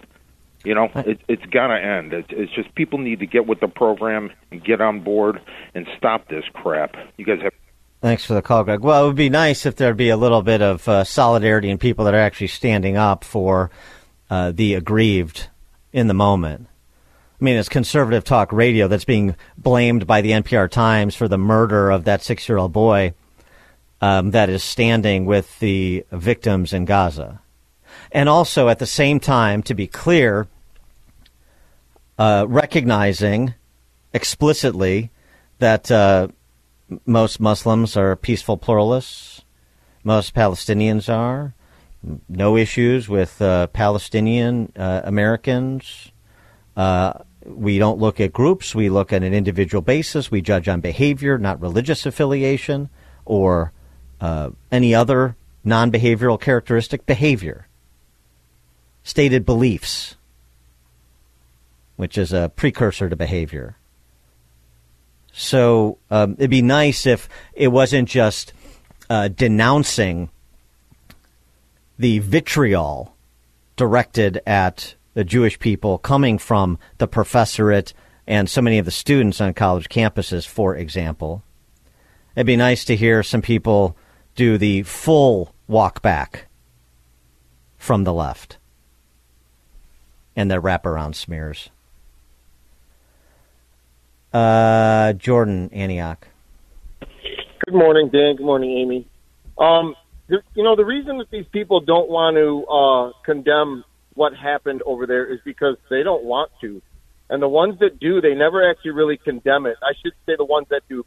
But a lot of them, even when they do, they don't condemn the actual act. They don't condemn the actual mentality behind it. They change their language on it. Like when you have that fellow on the they. They contextualize it. They contextualize. Right. Let me give you an example of what you're talking about. We were just talking about with Kontorovich, professor from George Mason, law professor. Nick Kristof describes Hamas's leadership in Gaza since they uh, uh, took over governance there as myopic and weak. They're a terrorist organization. And that's not me saying it. By the way, that's our State Department, including under this regime, who's designated Hamas as a terrorist organization. That's not weak and myopic. It's murderous, and it has right. been. And, and and they continue to support it and just change the context about it. And the thing that's really scary, and then I'll get off, all of these young people, all of these all these millennials, all these college students are in support. And I, I if you want to support the Palestinians, the true Palestinians that are against this and have come out against this, great, because they need your help, right? Because they're under the burden and under the thumb of Hamas. Uh, but if you want to claim these people as martyrs and then turn around and say you need to gas the Jews, these are the people that you really need to be concerned about because these people, if you were to get on a plane right now and go, hey man, I'm with you, brother, they would throw you off a building and they will continue to support these people. That's the scary part. They've won the support of people that they will kill. Thanks for the call, Jordan. Uh, Mike Southside. Okay, Mike from Southside gone. Uh, David Winnetka. Yeah, I, I'm sorry. So much to say here. Uh, well, first and foremost, good morning, guys. Thank you so very much for what you do. I, I love you both. Um, so, where do I start? It, it I'll tell you what, I've been called a racist the last couple of years so many times, and so I've just become, you know, numb to it. Then I just realized, you know, while listening to you guys just now, you know, being a, racist, what a horrible, disgusting, you know, uh, just uh, absurd, uh, you know, way to be. But I'll tell you what, if that means that me being a racist, so-called racist, is uh, is my title, I'll be happy to accept that because it's it's far more uh, less of an accusation than being on the side that, that supports terror and killing of, of innocents and, and, and, and not even letting their people leave. You know, it's, I don't know. Anyways, thank you. I'm sorry. I was kind of convoluted. That's all right. Th- thanks, no David. Uh, Lee Hammond. Yeah, guys. You, you know the idea that the the more that these educated idiots can give a moral equivalency to uh, the plight of the Palestinian people, but and equate that with the slaughter of innocent people at a rock concert. You know, it's not new. This is the, these are the same idiots that get their shot, shorts in a knot over January 6th, but at the same time, when some Democrat whack job shoots up a congressional baseball game, it's crickets. They got nothing to say about it. So this isn't new. This is the way these people are, and until they're confronted with the with being the idiots they are, and, st- stop letting them hide behind their ivory towers, it's going to go on and on. If somebody needs to confront this whole uh, class of people and put them in their place where they need to be put. Thanks for the call. I mean, it's just it's been going on here, you know, in the most pronounced fashion since 9/11, where it's a Islamophobia is the real threat. No, Islamofascism is the real threat, and we're adults who are able to make distinctions between a small group of people that are uh, political extremists hiding behind a religion and committing acts of violence from people who are peaceful pluralists and who are not doing that. That's not that complicated. That's not comp- that complicated to draw that line. And so you can report on uh, the horrors that happen in uh, Plainfield. You can report on the horror that happened in Brussels. Is anybody reporting on that? The um, uh, Muslim who apparently he's an in, alleged ISIS member. Yeah, who who uh, murdered two people. Yeah, two uh, Swedes. Right, two Swedish Bef- nationalists before shot the them. Brussels Swedish uh, soccer game, and they canceled it at halftime because he was still on the loose. But he yelled "Allah Akbar" before he pulled out his rifle and gunned them down. And so, and that, that's we've. I mean, you know, we could go through and document all of the Islamofascist inspired terrorist attacks on American soil in the last twenty years. But we don't need to do that because we recognize the distinction. They're easy distinctions to make, and for people who won't make them, that tells you everything you need to know about them and their agendas. Dan and Amy, Chicago's Morning Answer. Connect with Dan and Amy using the AM560 mobile app. Download it today at 560theanswer.com slash mobile. This is Chicago's Morning Answer with Dan Proft and Amy Jacobson.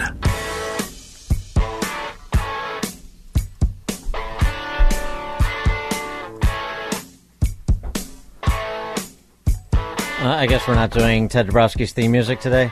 Ted Dabrowski is president of WirePoints, wirepoints.org, all things Illinois policy related. Uh, it turns out that uh, BLM Brandon can't make time in his schedule to go with the alder humans to visit the border and uh, what implore Texans to give them the heads up when the next buses will arrive. Listen, it's a big burden being the mayor of Chicago and also being a husband and a father. Just to clarify, when when is a team? Soon as possible. Look, I'm still running a major city. Whining. I have children who attend schools who have soccer games, y'all. You know, you all are asking me as if I'm not a parent in this city. I get it. I'm mayor. I get it. But you're asking me to give you a date, and I have to court. Do you understand that you have not had a mayor like me? I get that. I have a wife. I have children. They have schedules. And plus, we still have public safety that we have to address. We still have the unhoused that we have to address. I still have a budget that I have to address. And I'm doing all of that with a black wife raising three black children on the west side of the city of Chicago. I am going to the border as soon as possible. But I got to coordinate that with running the government and making sure that my wife and children are secure as well. Thank you, Lawrence. I mean, it still makes me gasp every time I hear that if a woman acted like that. You know, we have burdens with these things called children and schedules. He's a joke. So uh, well, he didn't speak to the media yesterday. He had his uh, senior advisor, Jason Lee. What's wrong, Dan? He had his senior advisor, Jason Lee, describe and tell us why he's not going. But things are moving and shifting so quickly that that information changes uh, and and even personnel changes. There's been elections on the border, different administrations in place. We need to build relationships with folks on the ground now. We're going to be sharing accurate information. I mean, there's no question uh, what the weather uh, condition, the challenge the weather conditions present in this city. Uh, housing is continues to be a challenge. As we try to find more and more shelter beds. Did you find an answer in that as to why he's not going? First of all, I don't give a rat's ass if he goes or not. What point is there for him to go? the whole thing is a, the whole thing is a big PR stunt anyway. Who ca- What is he going to do at the border? Any different than he's doing in the mayor's office? But the, so that, that's the first point. Like Brandon Johnson going to the border is some kind of some going to redound to some benefit for Chicagoans or change the policy in the city. Obviously, it's not. That's number one. Number two is oh by the way, uh, I'm different than any other mayor. We've had mayors with school age children Yeah. before. Tiny Dancer, Lori oh, well, Lightfoot, Richard uh, Jay Daley, M. M. Daley. Jay We've Daley, never not had a mayor who hasn't had the burdens of you know being a parent and having this job. Well, we we have had uh, mayors that haven't.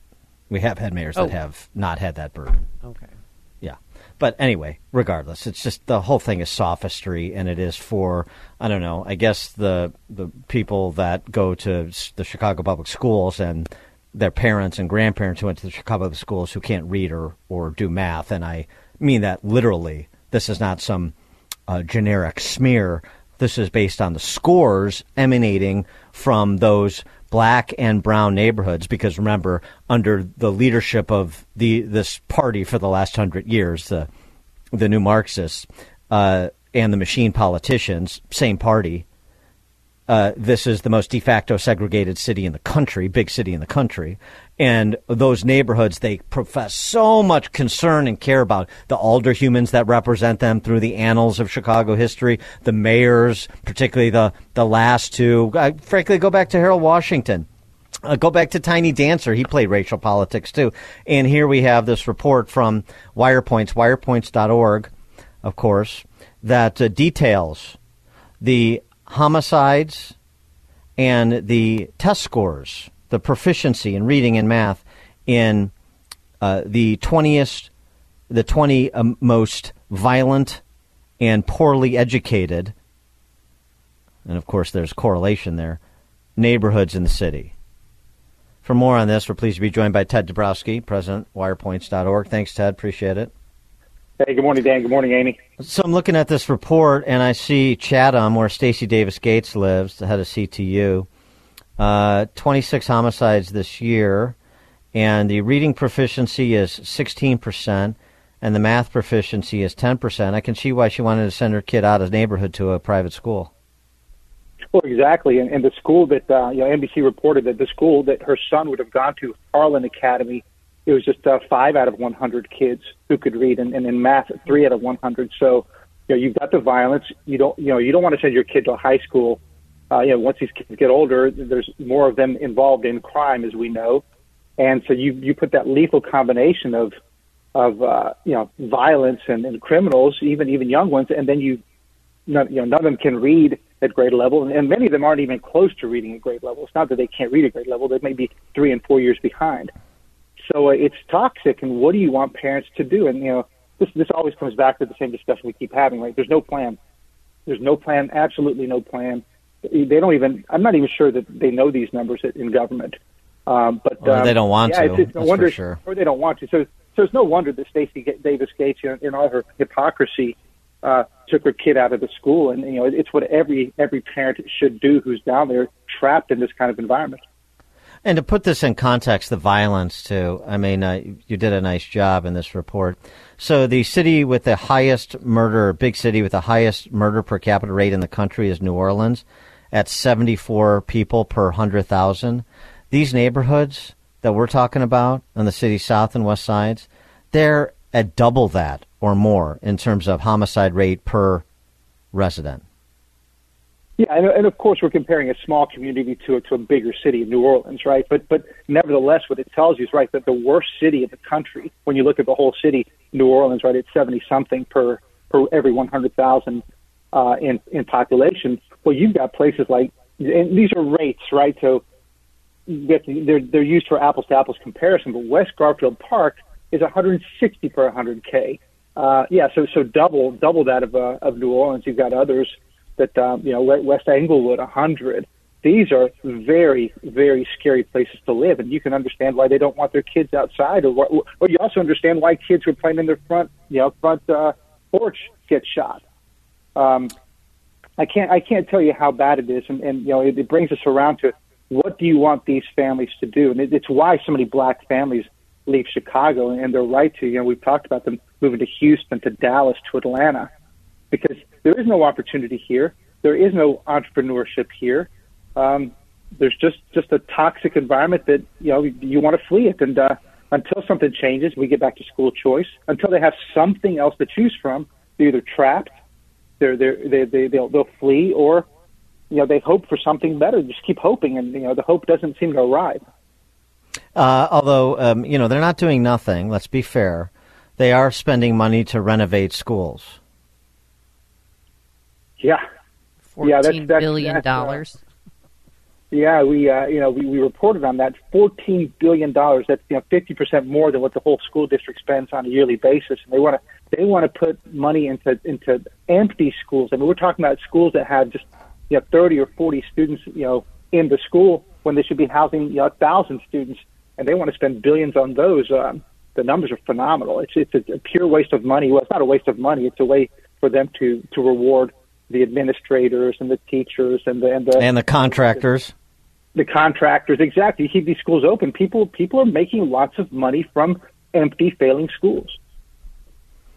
It's staggering. The uh, uh, topic that we opened the segment with, talking about uh, the situation with uh, 11,000 migrants spread across the city right now, with more coming and older humans going down to the border.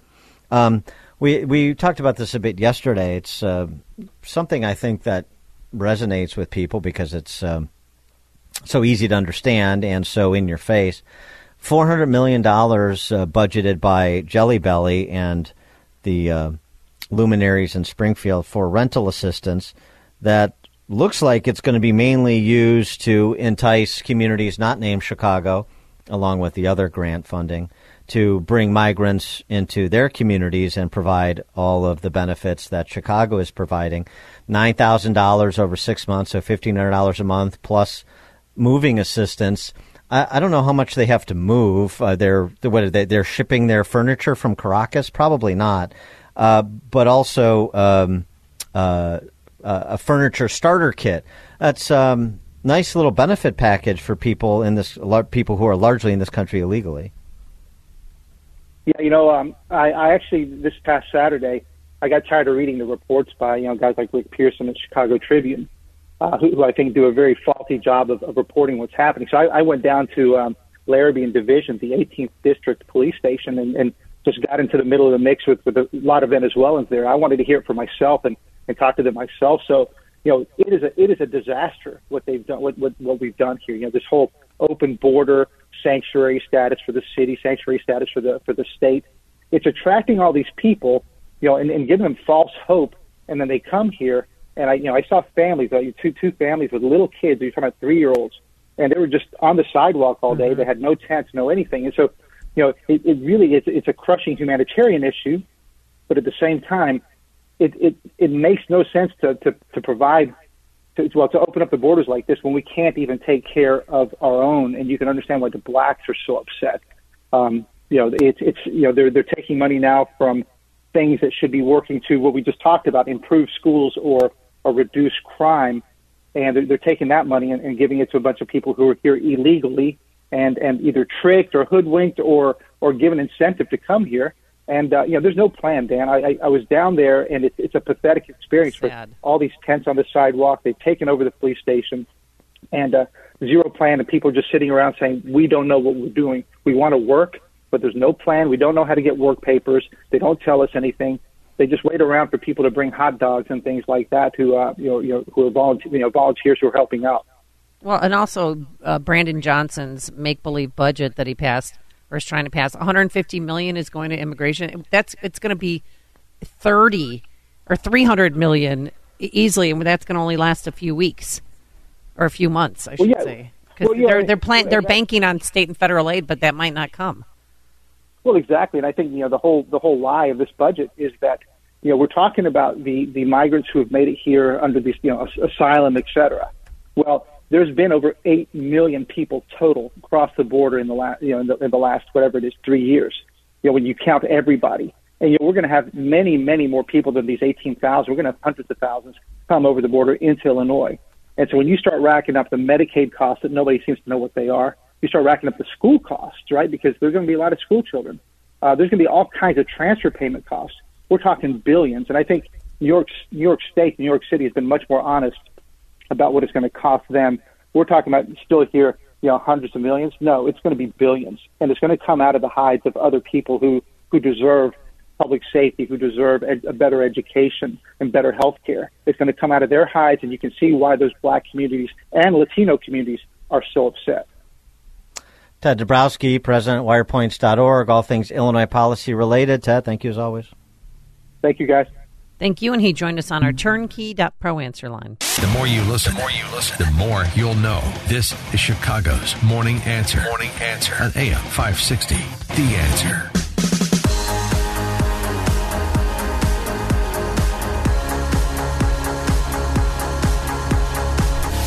Top of the morning, Dan and Amy. I saw a recent Emerson poll that had uh, Governor Jelly Belly's approval rating down barely over 40%. Oh, no. What's he going to do? Uh, so, boy, an, uh, an enterprising uh, opposition party might try to take advantage of that. Unfortunately, we don't have one in Illinois. No, we don't. Uh, interestingly, too, Biden up nine against Trump in that same poll, which, of course, is, uh, you know, a much smaller margin than his margin of victory in Illinois in 2020 or uh, Clinton's margin of victory in 2016. So there has been a few people who have decided to give common sense a whirl. Um, by contrast, in Pennsylvania, that same Emerson group found Trump up nine on Biden. Pennsylvania, which is sort of increasingly believed to not be a swing state anymore. Maybe if things keep going the way they're going under uh, this president, maybe it will be in 2024. We'll see. Not Illinois, I know, but uh, Pennsylvania, that would be a game changer. That certainly would uh, change the electoral calculus, wouldn't it? So, um, in the absence of a Republican Party, what's there to do locally to engage? To try to claw back towards sanity? Well, uh, one opportunity may be this right to parent referendum question. If you don't have Republican candidates worth a lick doing anything particularly relevant, you do have some conservative grassroots activists filling the void or attempting to. Uh, Jeanne Ives, of course, is one of them, former state representative. She's the co founder of Breakthrough Ideas and she's the host on our airwaves of The Real Story, Sunday evenings, 7 to 9 p.m. Uh, the right to parent petition, you heard her commentary at the bottom of the 7 o'clock hour on it. What is it? How to get involved? How important? What kind of impact? Let's ask her. Jeanne, thanks for joining us. Appreciate it. Uh, good to be with you, Dan and Amy. Thanks for having me on. So, explain uh, what the petition is and what it takes to get the question you're putting, you want to put to the residents of Illinois on the ballot. Uh, so, very simply, the advisory question asks whether or not you should have the written consent of a minor's parent or guardian before anybody, entity, person, clinic, school, uh, can perform any non-emergency medical procedure, give uh, a child medication, a pharmaceutical, or any gender modification procedures, uh, counseling on gender identification or gender therapy. It's it's very straightforward, and uh, we we're asking the question. So it's not an easy lift. We understand that, but it's simply an advisory referendum question because we can't actually do something on a constitutional amendment because, of course, our laws prevent citizens from actually changing our Constitution in meaningful ways, like saying that you have a right to parent, but we are going to ask the polling question. And so it takes, a, you know, it's going to be 328,000 signatures minimum, uh, petition signatures to get on the ballot. We're shooting for 500,000. We'd like those in by April 1st, and people can go to parentsmattercoalition.org parentsmattercoalition.org. They can download the petition right there, the instructions, and get more information, and they can start to circulate it and send it back in. This is a very much a grassroots effort. We think it's worth doing, and I personally think it'll be very telling about who you're surrounded by in Illinois. So I'm encouraging people take it to your school board members. I mean, we are definitely targeting schools about what they've been doing to transition students behind parents' back. Take it to your school board members. If they refuse to sign this petition, publicize their name. Well, tell us some stories about people trying to, you know, get their kids transitioned behind the parents' back. Well, I think the most alarming one comes uh, actually from a 2019 USA Today article that Jay Keck wrote. He was an opinion contributor at that time, and he writes that his 14 year old daughter became convinced she was a son, and his attempt to help her at her public school, which, by the way, was Hinsdale Central, uh, undermined him in every step of the way. So he said this started in 2016. He wrote this editorial in 2019, and they thwarted his and his wife's um, ability to help their child through this gender dysphoria. And she was on the autism spectrum. He fully admits that in this article. And they just hid it behind her. He even went into them and said, We don't want her to transition. You use her proper name. You use the right pronouns. And they did not do that. The schools worked against the parents. Uh, to me, that's like the most alarming one. And that goes years back. And but, um, you know, this is happening everywhere. And and so um, just to make sure I understand the um, scope of the uh, advisory question, that would then also include uh, notification of parents uh, with respect to a minor who sought an abortion, right? Uh, that's correct, but we're going past notification to written consent. We don't yeah, I mean, consi- right, yes, exactly, and you're right. So Yeah. you would have to right notify the parent that this is happening, make sure they know, and then consent. You couldn't uh, have some counselor uh, uh, uh, ferry some uh, uh, teenage girl to uh, Planned Parenthood or preteen, for that matter.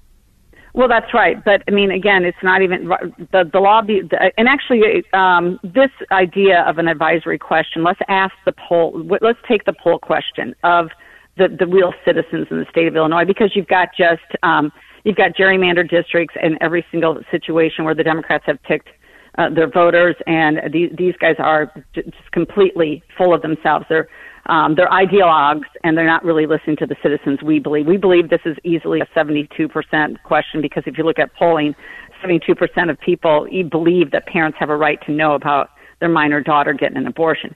But so it's time to ask the question. But we go to actual written consent. We don't think Right. it's enough just to notify. Yeah, consent exactly, and and and this is also too. This is important because this is the age of the abortion pill as well. So you wouldn't even need Well, to necessarily true. go anywhere. Yes, but there's a whole host of other reasons to do this. Um, so let's say that you've got a woke 20 year old camp counselor who wants to talk to your 14 year old daughter about the fact that maybe she's just really a boy. Well, that's that's another thing that would that kind of covers this. That's why we say any entity person. Um, and, but we do specifically talk about schools because uh, at the Parents Defending Education website, which you can look at, they have a list of school districts where um, they they actually say that you can hide the status from parents of a, a, chin, a, a kid's transgendering. And of course, on that that list are a number of Illinois schools, including my own school district. My own school district's on that list, District 200. Wheaton, uh, Warrenville. Wheaton. Mhm. Yeah, yeah, they're on they're on that list to hide a gender's students' transgender status from their parents. And this is official is the guidance. This is Pritzker's official guidance. Well, did you hear what the IHSA is doing? So if there is a transgender or somebody who claims they are, you, you can't just say you're transgender. You have to get a note from your mom and dad, not from the school, but from your mom and dad saying that you're going through transitioning in order to play on that said sport. So do you consider that a little bit of a victory? Well, that's yeah. I mean, that's a step in the right direction. Great. You know, I look forward to a lot of people signing on to this, uh, and, and and of all sort of political persuasions, it's just common sense. It's an inherent right of parents to know what's going on with their child. What, what does the uh, coalition look like at present? Does it include any elected officials, or is this uh, strictly uh, an initiative of sort of the pro-family uh, grassroots? Well, it started out with uh, a, a parishioner at St. Michael's basically wanting to try to reverse the repeal of the parental notification of abortion. And uh, I, ta- I talked with him because uh, I know him personally, and and then Mary Kate Knorr of Illinois Right to Life, and we kind of us three came together and said, hey, we think we should broaden this to include some additional items like schools, transitioning kids behind parents' back, and and so we put this together. It took a few months to do. But uh, you know, I I think um, Catholic Votes with us. Um, I'm sure the pro family groups will with, with us. We're sure that a lot of other legislators will be with us. But we just want we want parents to weigh in. We want citizens to weigh in on this more than anything. Well, and of course, and uh, uh, and then you know the for those who would oppose an advisory question that has no uh, legal that's that's not legally binding in any way. Well, the, the response would be, what, what, are you afraid of? People to express their opinion? I mean, you, this is a, a, blue state. All the politicians run around saying Illinois is this blue state. It's this progressive haven. So if it's the, all those things and the electorate is sympathetic to the positions that the political ruling class has taken, then that should be reflected in a popular response to this advisory question, right? Uh, absolutely. So, not don't just take it to your school board members. Take it to your your elected officials at every level, but really your state reps. Because if this advisory question receives, you know, a good majority, a majority period, actually, we shouldn't even have to ask this question. It's insane that we have to ask it. But if it receives a majority opinion, then we should expect our legislature legislators to then forward legislation that protects parents' rights in this way. And if they don't, that tells you a lot. But if they refuse to sign, that tells you everything you need to know about them. And right, that this... should be publicized. So you take it to your state rep. If they won't sign this petition, put it out publicly. And that's something that you can send back to, um, to our website, parentsmattercoalition.org. You can email us that response, um, and we'll publicize it for you. Well, and the the other thing this does too is it, it gives people a reason to perhaps engage and and at least participate, like in terms of voting, even if they're otherwise forlorn about their choices at the local level or don't see much hope of a Republican winning this state in the presidential race. Yes, and I mean if they also if they also attempt to uh, for example, throw this question out if we if we get the sufficient number of signatures to file, and then they attempt to throw the question out for any reason, any legal challenge. I mean, that's just another reason to say Illinois is lost. It's completely lost. Or if the question makes it to the ballot, and you can't even get 50% of the people that live around you and are actual active voters to, to vote for parental rights. Uh, that I mean, then what the hell? why are you? Why do you, why do you want to live with people that feel this way? It's like uh, it's like the country song. Uh, one more last chance for Illinois. Uh, we maybe Vince Gill will record some music to the one more last chance for Illinois to sig- signal some sign of uh, uh, intelligent life, the right to well, parent petition. You know, a lot of us expect that the Democrats will attempt to put a constitutional amendment on the ballot that enshrines a right to an abortion in the state of Illinois. And so this, uh, you know, if that question uh, comes up and then this question's below it, well, we'll see how people choose. She is Jeanne Ives. She's the co-founder of Breakthrough Ideas, a former member of the Illinois House, host of The Real Story on our airwaves Sunday from 7 to 9 p.m. And again, the petition she was talking about can be found at parentsmattercoalition.org. Parentsmattercoalition.org. Get involved, get some petitions, go to your school board, go to your elected officials, go to your neighbors. Uh, you, you, at least you're, you're getting out early, so there's plenty of time to gather the requisite number of signatures if people are so motivated. Jeanne, thanks as always. Appreciate it. Thank you for having me. Thank you. And she joined us on our turnkey.pro answer line. It's like a hot, steaming cup of information to start your day. It's Chicago's Morning Answer on AM 560. The Answer. Dan and Amy, uh, some uh, goings on uh, in flight. Uh, did you catch the story? Maybe you caught the top line of it, the report that a what? A Panama City uh, flight that was bound for Tampa, Florida, had to turn around because of a suspected bomb. Real? I did not hear about that. Yeah. You know what it turned out to be? A Delta passenger. No. Uh, an adult diaper. what?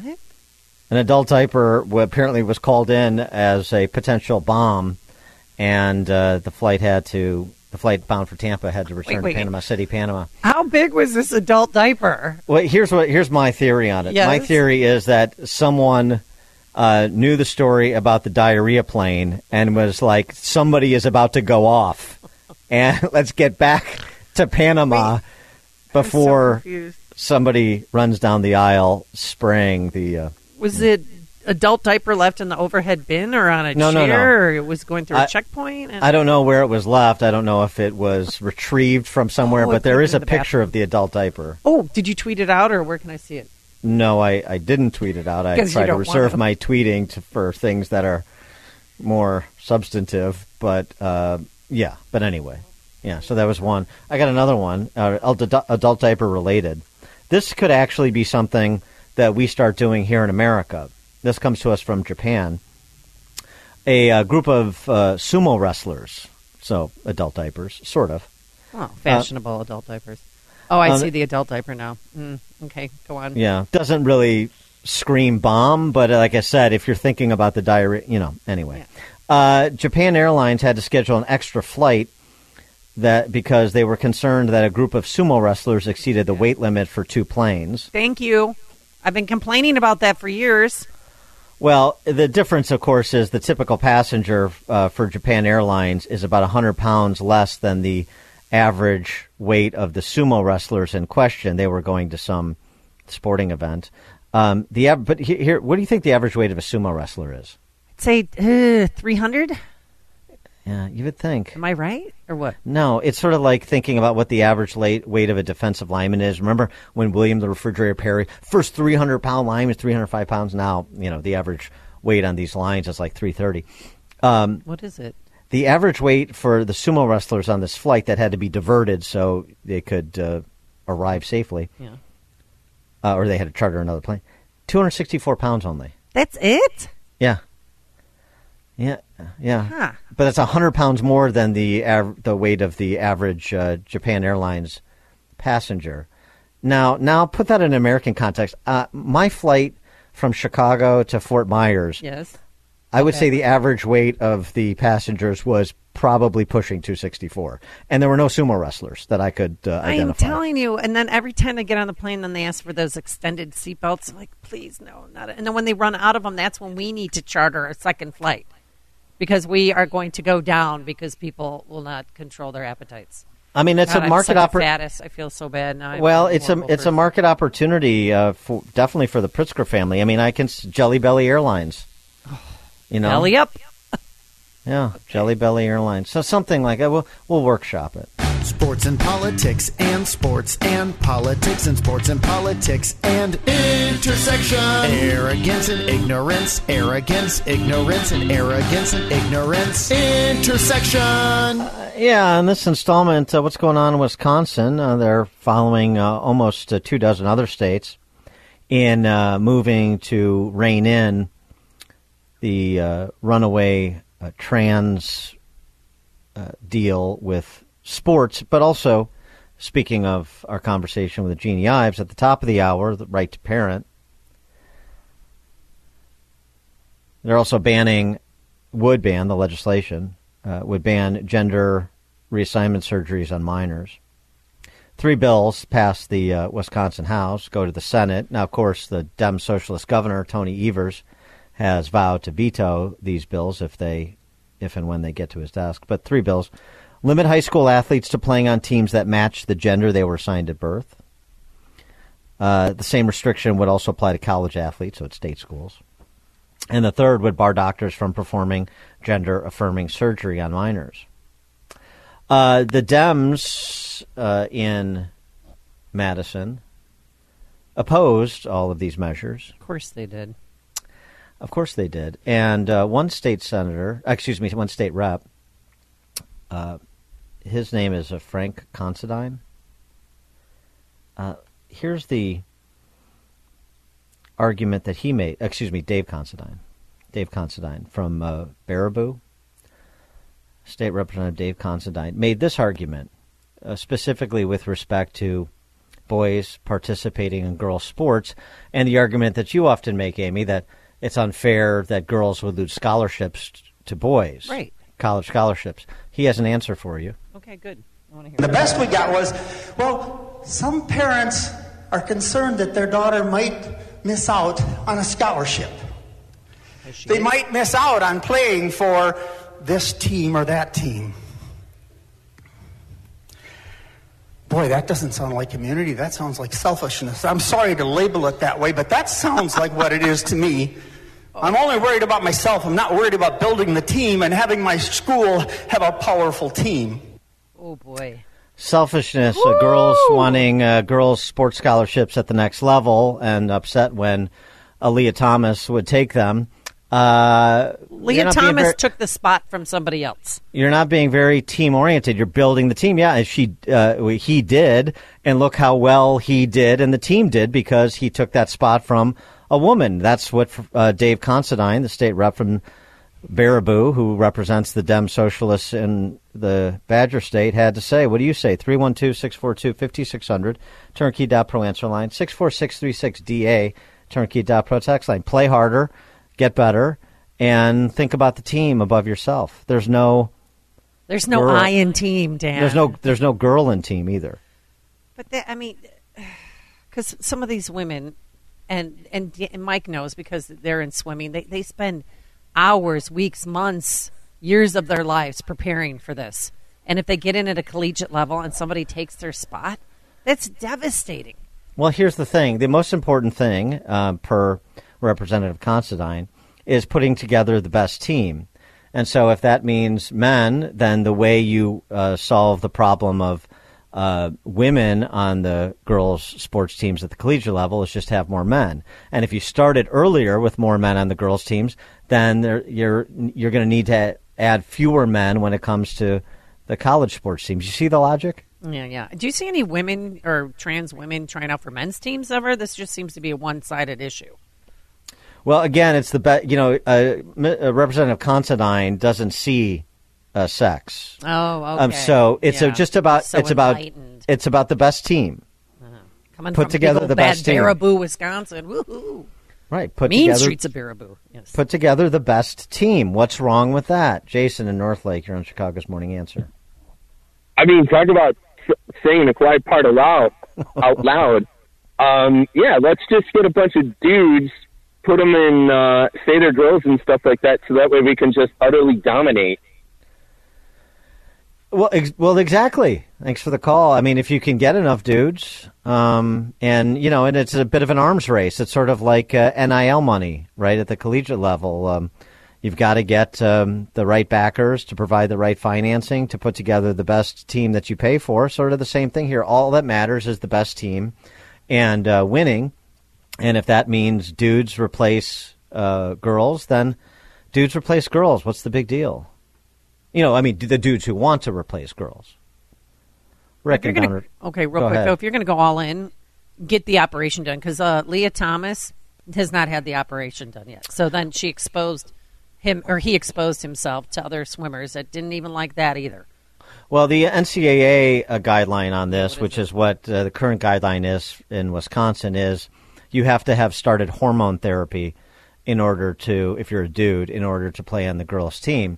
But of course, we know from the science. I know the science is irrelevant here, from with respect to all these men and women of data and science. Otherwise, science is irrelevant here. But we know from the science that uh, starting hormone therapy after you've entered puberty doesn't uh, diminish the entire structural advantage in strength and bone dent, you know, bone density, all, all the things that uh, men have over women, including young men over young women. But again, the important thing is team, and everybody should be a team player. Rick, Downers Grove. Hey, good morning. It's like this. It's like the college students that are, you know, at at, at um, whatever it was that uh, are pro-Palestinian, and the people that were are totally in on the COVID thing and are still wearing masks.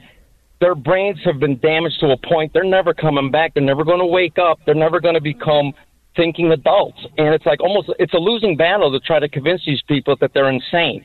they're never gonna they're never gonna acknowledge that. Hard to Well, convince people they've thanks for been the call. fooled for years. Yeah. They're Well, gonna um, well, what, what you try to do at minimum is sort of stop the contagion by standing up and being sensible and communicating that this is wrong and shaming people who go down this rabbit hole and are interested in taking others with them.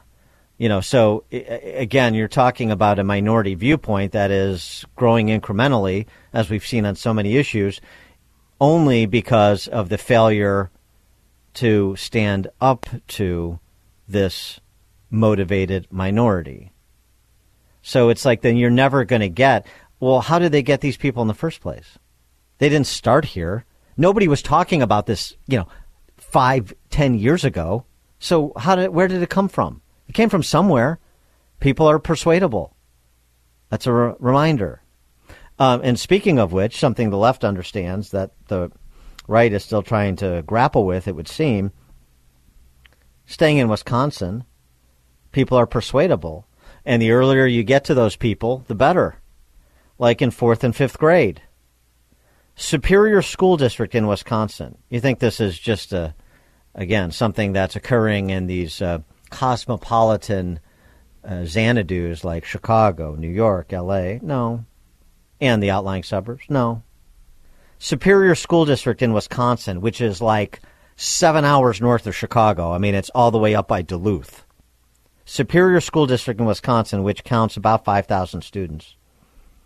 Here's the um, gender agitprop that has being inflicted upon kids while they're in the classroom. Speaking of uh, the right to parent advisory uh, question again that we were talking to Jeanne Ives about the importance of this and driving a conversation using something like an advisory ballot question, you know, calling the question, uh, crystallizing it in a single question, calling the question to drive all of these debates to a place and force people to think through and take positions on these matters. Superior School District, take a listen. Aww. Hi, baby. Are you a boy or a girl?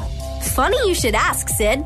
One of the first things they check when a new baby is born is what kind of body parts they have. They do that to determine a baby's sex. Most of the time, it's easy to determine, and sometimes it's more complicated. This one has a penis. It's a boy. This one has a vulva. It's a girl.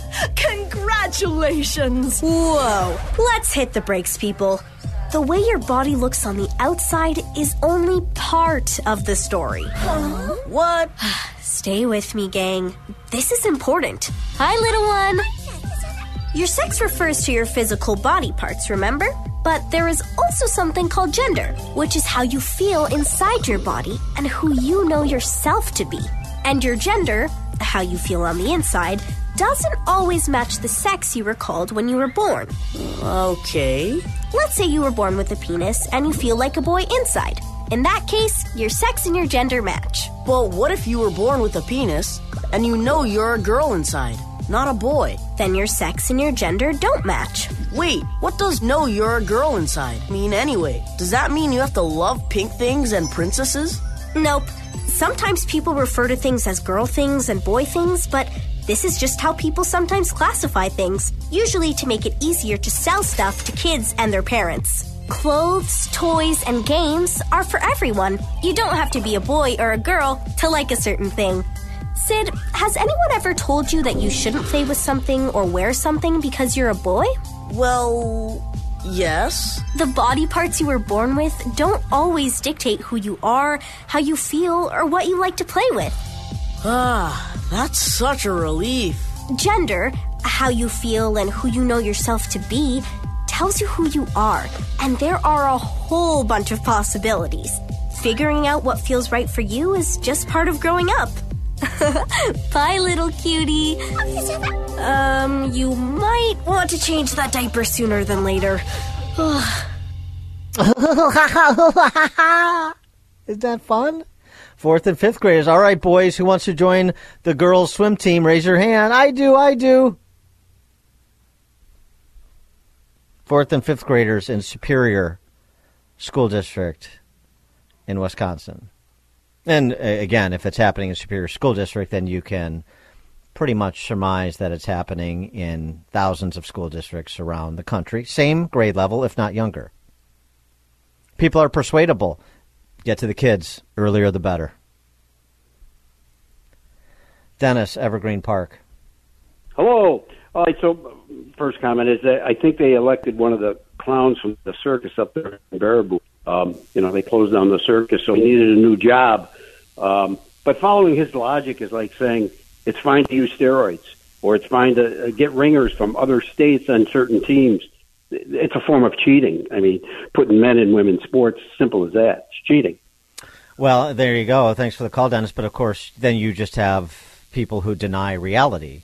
And that's what you'll get in response, which is there's no real evidence that uh, men have an advantage over women in sports. I mean, it's literally said all the time. Yeah, Well, pay no attention. idiots. Pay no attention to your lying eyes. Pay no attention to your lived experience. Coach, coach a Because boys I'm- team and coach a girls team, and then because I'm to telling you, Mm-hmm. I'm telling you that there's no advantage. So, given that there's no advantage, don't you want to be inclusive? Don't you want to put the best team out there? Don't you want to let everybody play? You don't want to be a meanie, do you? You know, South Park can't do all the heavy lifting here, folks. You know, South Park's got an episode coming up where they have recast all of the characters uh, across the gender, racial spectrum, gender, uh, sexual identification, racial spectrum, to uh, parody all of this. Oh, I can't wait to see But, that. but they can't. They can't do it all. Parker and Stone can't do it all. You're going to have to do some of the heavy lifting too. Vince in St. Charles. Good morning, guys. The problem with these uh, people is that they can't hack it as a man, so they put a wig on and they figure they could, you know, do it as a woman and w- w- win. And they can't win in sports as a man, so they put the wig on. And like Amy said, if you want to go all the way, cut it off. Go all the way. I mean, if you're truly committed, Thanks, Vince. If you're truly committed. you you know you know you're going to commit. Well, yeah, I'm not. I'm not uh, You and advocating. differently on that, though. Well, well, what? I mean, why would you advocate somebody do that? No, I'm just saying if you're all in, I mean, go all in. None of this half half stuff. It's like you can't say you're preg- kind of pregnant. You're either pregnant or you're not. Well, that's that's one approach. The other approach is to say you're half in. Let's pull you out. That's No- another approach too. You're right. N- No pun intended. Dan and Amy, Chicago's Morning Answer. Listen to podcast of Dan and Amy from the AM560 mobile app. Download it today at 560theanswer.com slash mobile. Dan and Amy and Ron in Countryside. You're on Chicago's Morning Answer. Yeah, I wanted to congratulate you guys. You're uh, celebrating 10 years together. We are. Where are we going to so go that for a 10 year anniversary? Well, first of all, we're not celebrating it, but uh, no, um, are we, it's not ten years yet. It's not ten years. Yeah, well, I just wanted to congratulate you over the fact you can't get fired now because you have tenure. Uh, I know. Very good, Ron. I see Thanks what for he the did. call. When is our, our ten years? Is I think in February. Three years from now? No, No, um, no, no, no. Is it? Is it? Fe- Is it? Wait, are we in year? I don't know what year this is. I, It's this what, is 20 2023. Yes. Yeah, yeah. When did I? Well, you you were here before me because I was at WLS, of course. But what what is that? When is our ten We'll year? find out. You know who will know? Bob from Buffalo Grove would know Yeah, good. because he good. sends cards. This is the anniversary of your start date. I mean, he's so thoughtful and just he's our favorite engineer, right? He's the uh, the uh, show's archivist. Yes. Um, before we go, again, uh, we mentioned this earlier in the show, but I just want to repeat: please, don't be a hero up there in Wilmette. You've got about uh, a little under ninety six hours to flee for safety. Let's get on the roads before you know the expressways to New Buffalo are jammed. Saturday, Mount Carmel versus Loyola in Wilmette, and you know what that means. Hey, my address, Debbie. That's it. uh, Thank you. I live uh, right across the street from Loyola. Now, the, uh, last two Thursday nights ago, August 24th, there was back to school night. You couldn't even walk down the street. They allowed you to park on the other side of our block. And there were people that were walking their dogs, their kids were out. They almost got killed. And second of all, when they have halftime on Friday nights, where do you think they're going? To the bars. And then they're going to be walking the neighborhoods Oh, my drunk. I mean, do you guys even care? And then crime's going to come in because when they play St. Rita or Mount Carmel, everybody just comes from everywhere on the south side of Chicago. And there was four robberies in our neighborhood. I mean, like seriously. It's going to make crime up and it's going to make people not want to buy around here. Exactly. Look, you can replace your home. You can't replace your lives. Uh, Mount Car- you know, you can rebuild Wilmette, Wilmetians after Mount Carmel lays waste to Loyola on Saturday. You can rebuild. Number one going against number two, right? Oh, Get out of there. Get out of there. Thanks so much to George Hoffman, who's in for Justin Kosick this week, and to Quinn McCarthy. Thanks for listening to Chicago's Morning Answer podcast, sponsored by Signature Bank. Signature Bank takes pride in helping customers grow their business and provide unmatched banking expertise, custom financial solutions, and the industry's best technology. So whether you're a business looking for a deposit relationship or needs a ready source of financing, Signature Bank is the right bank for you.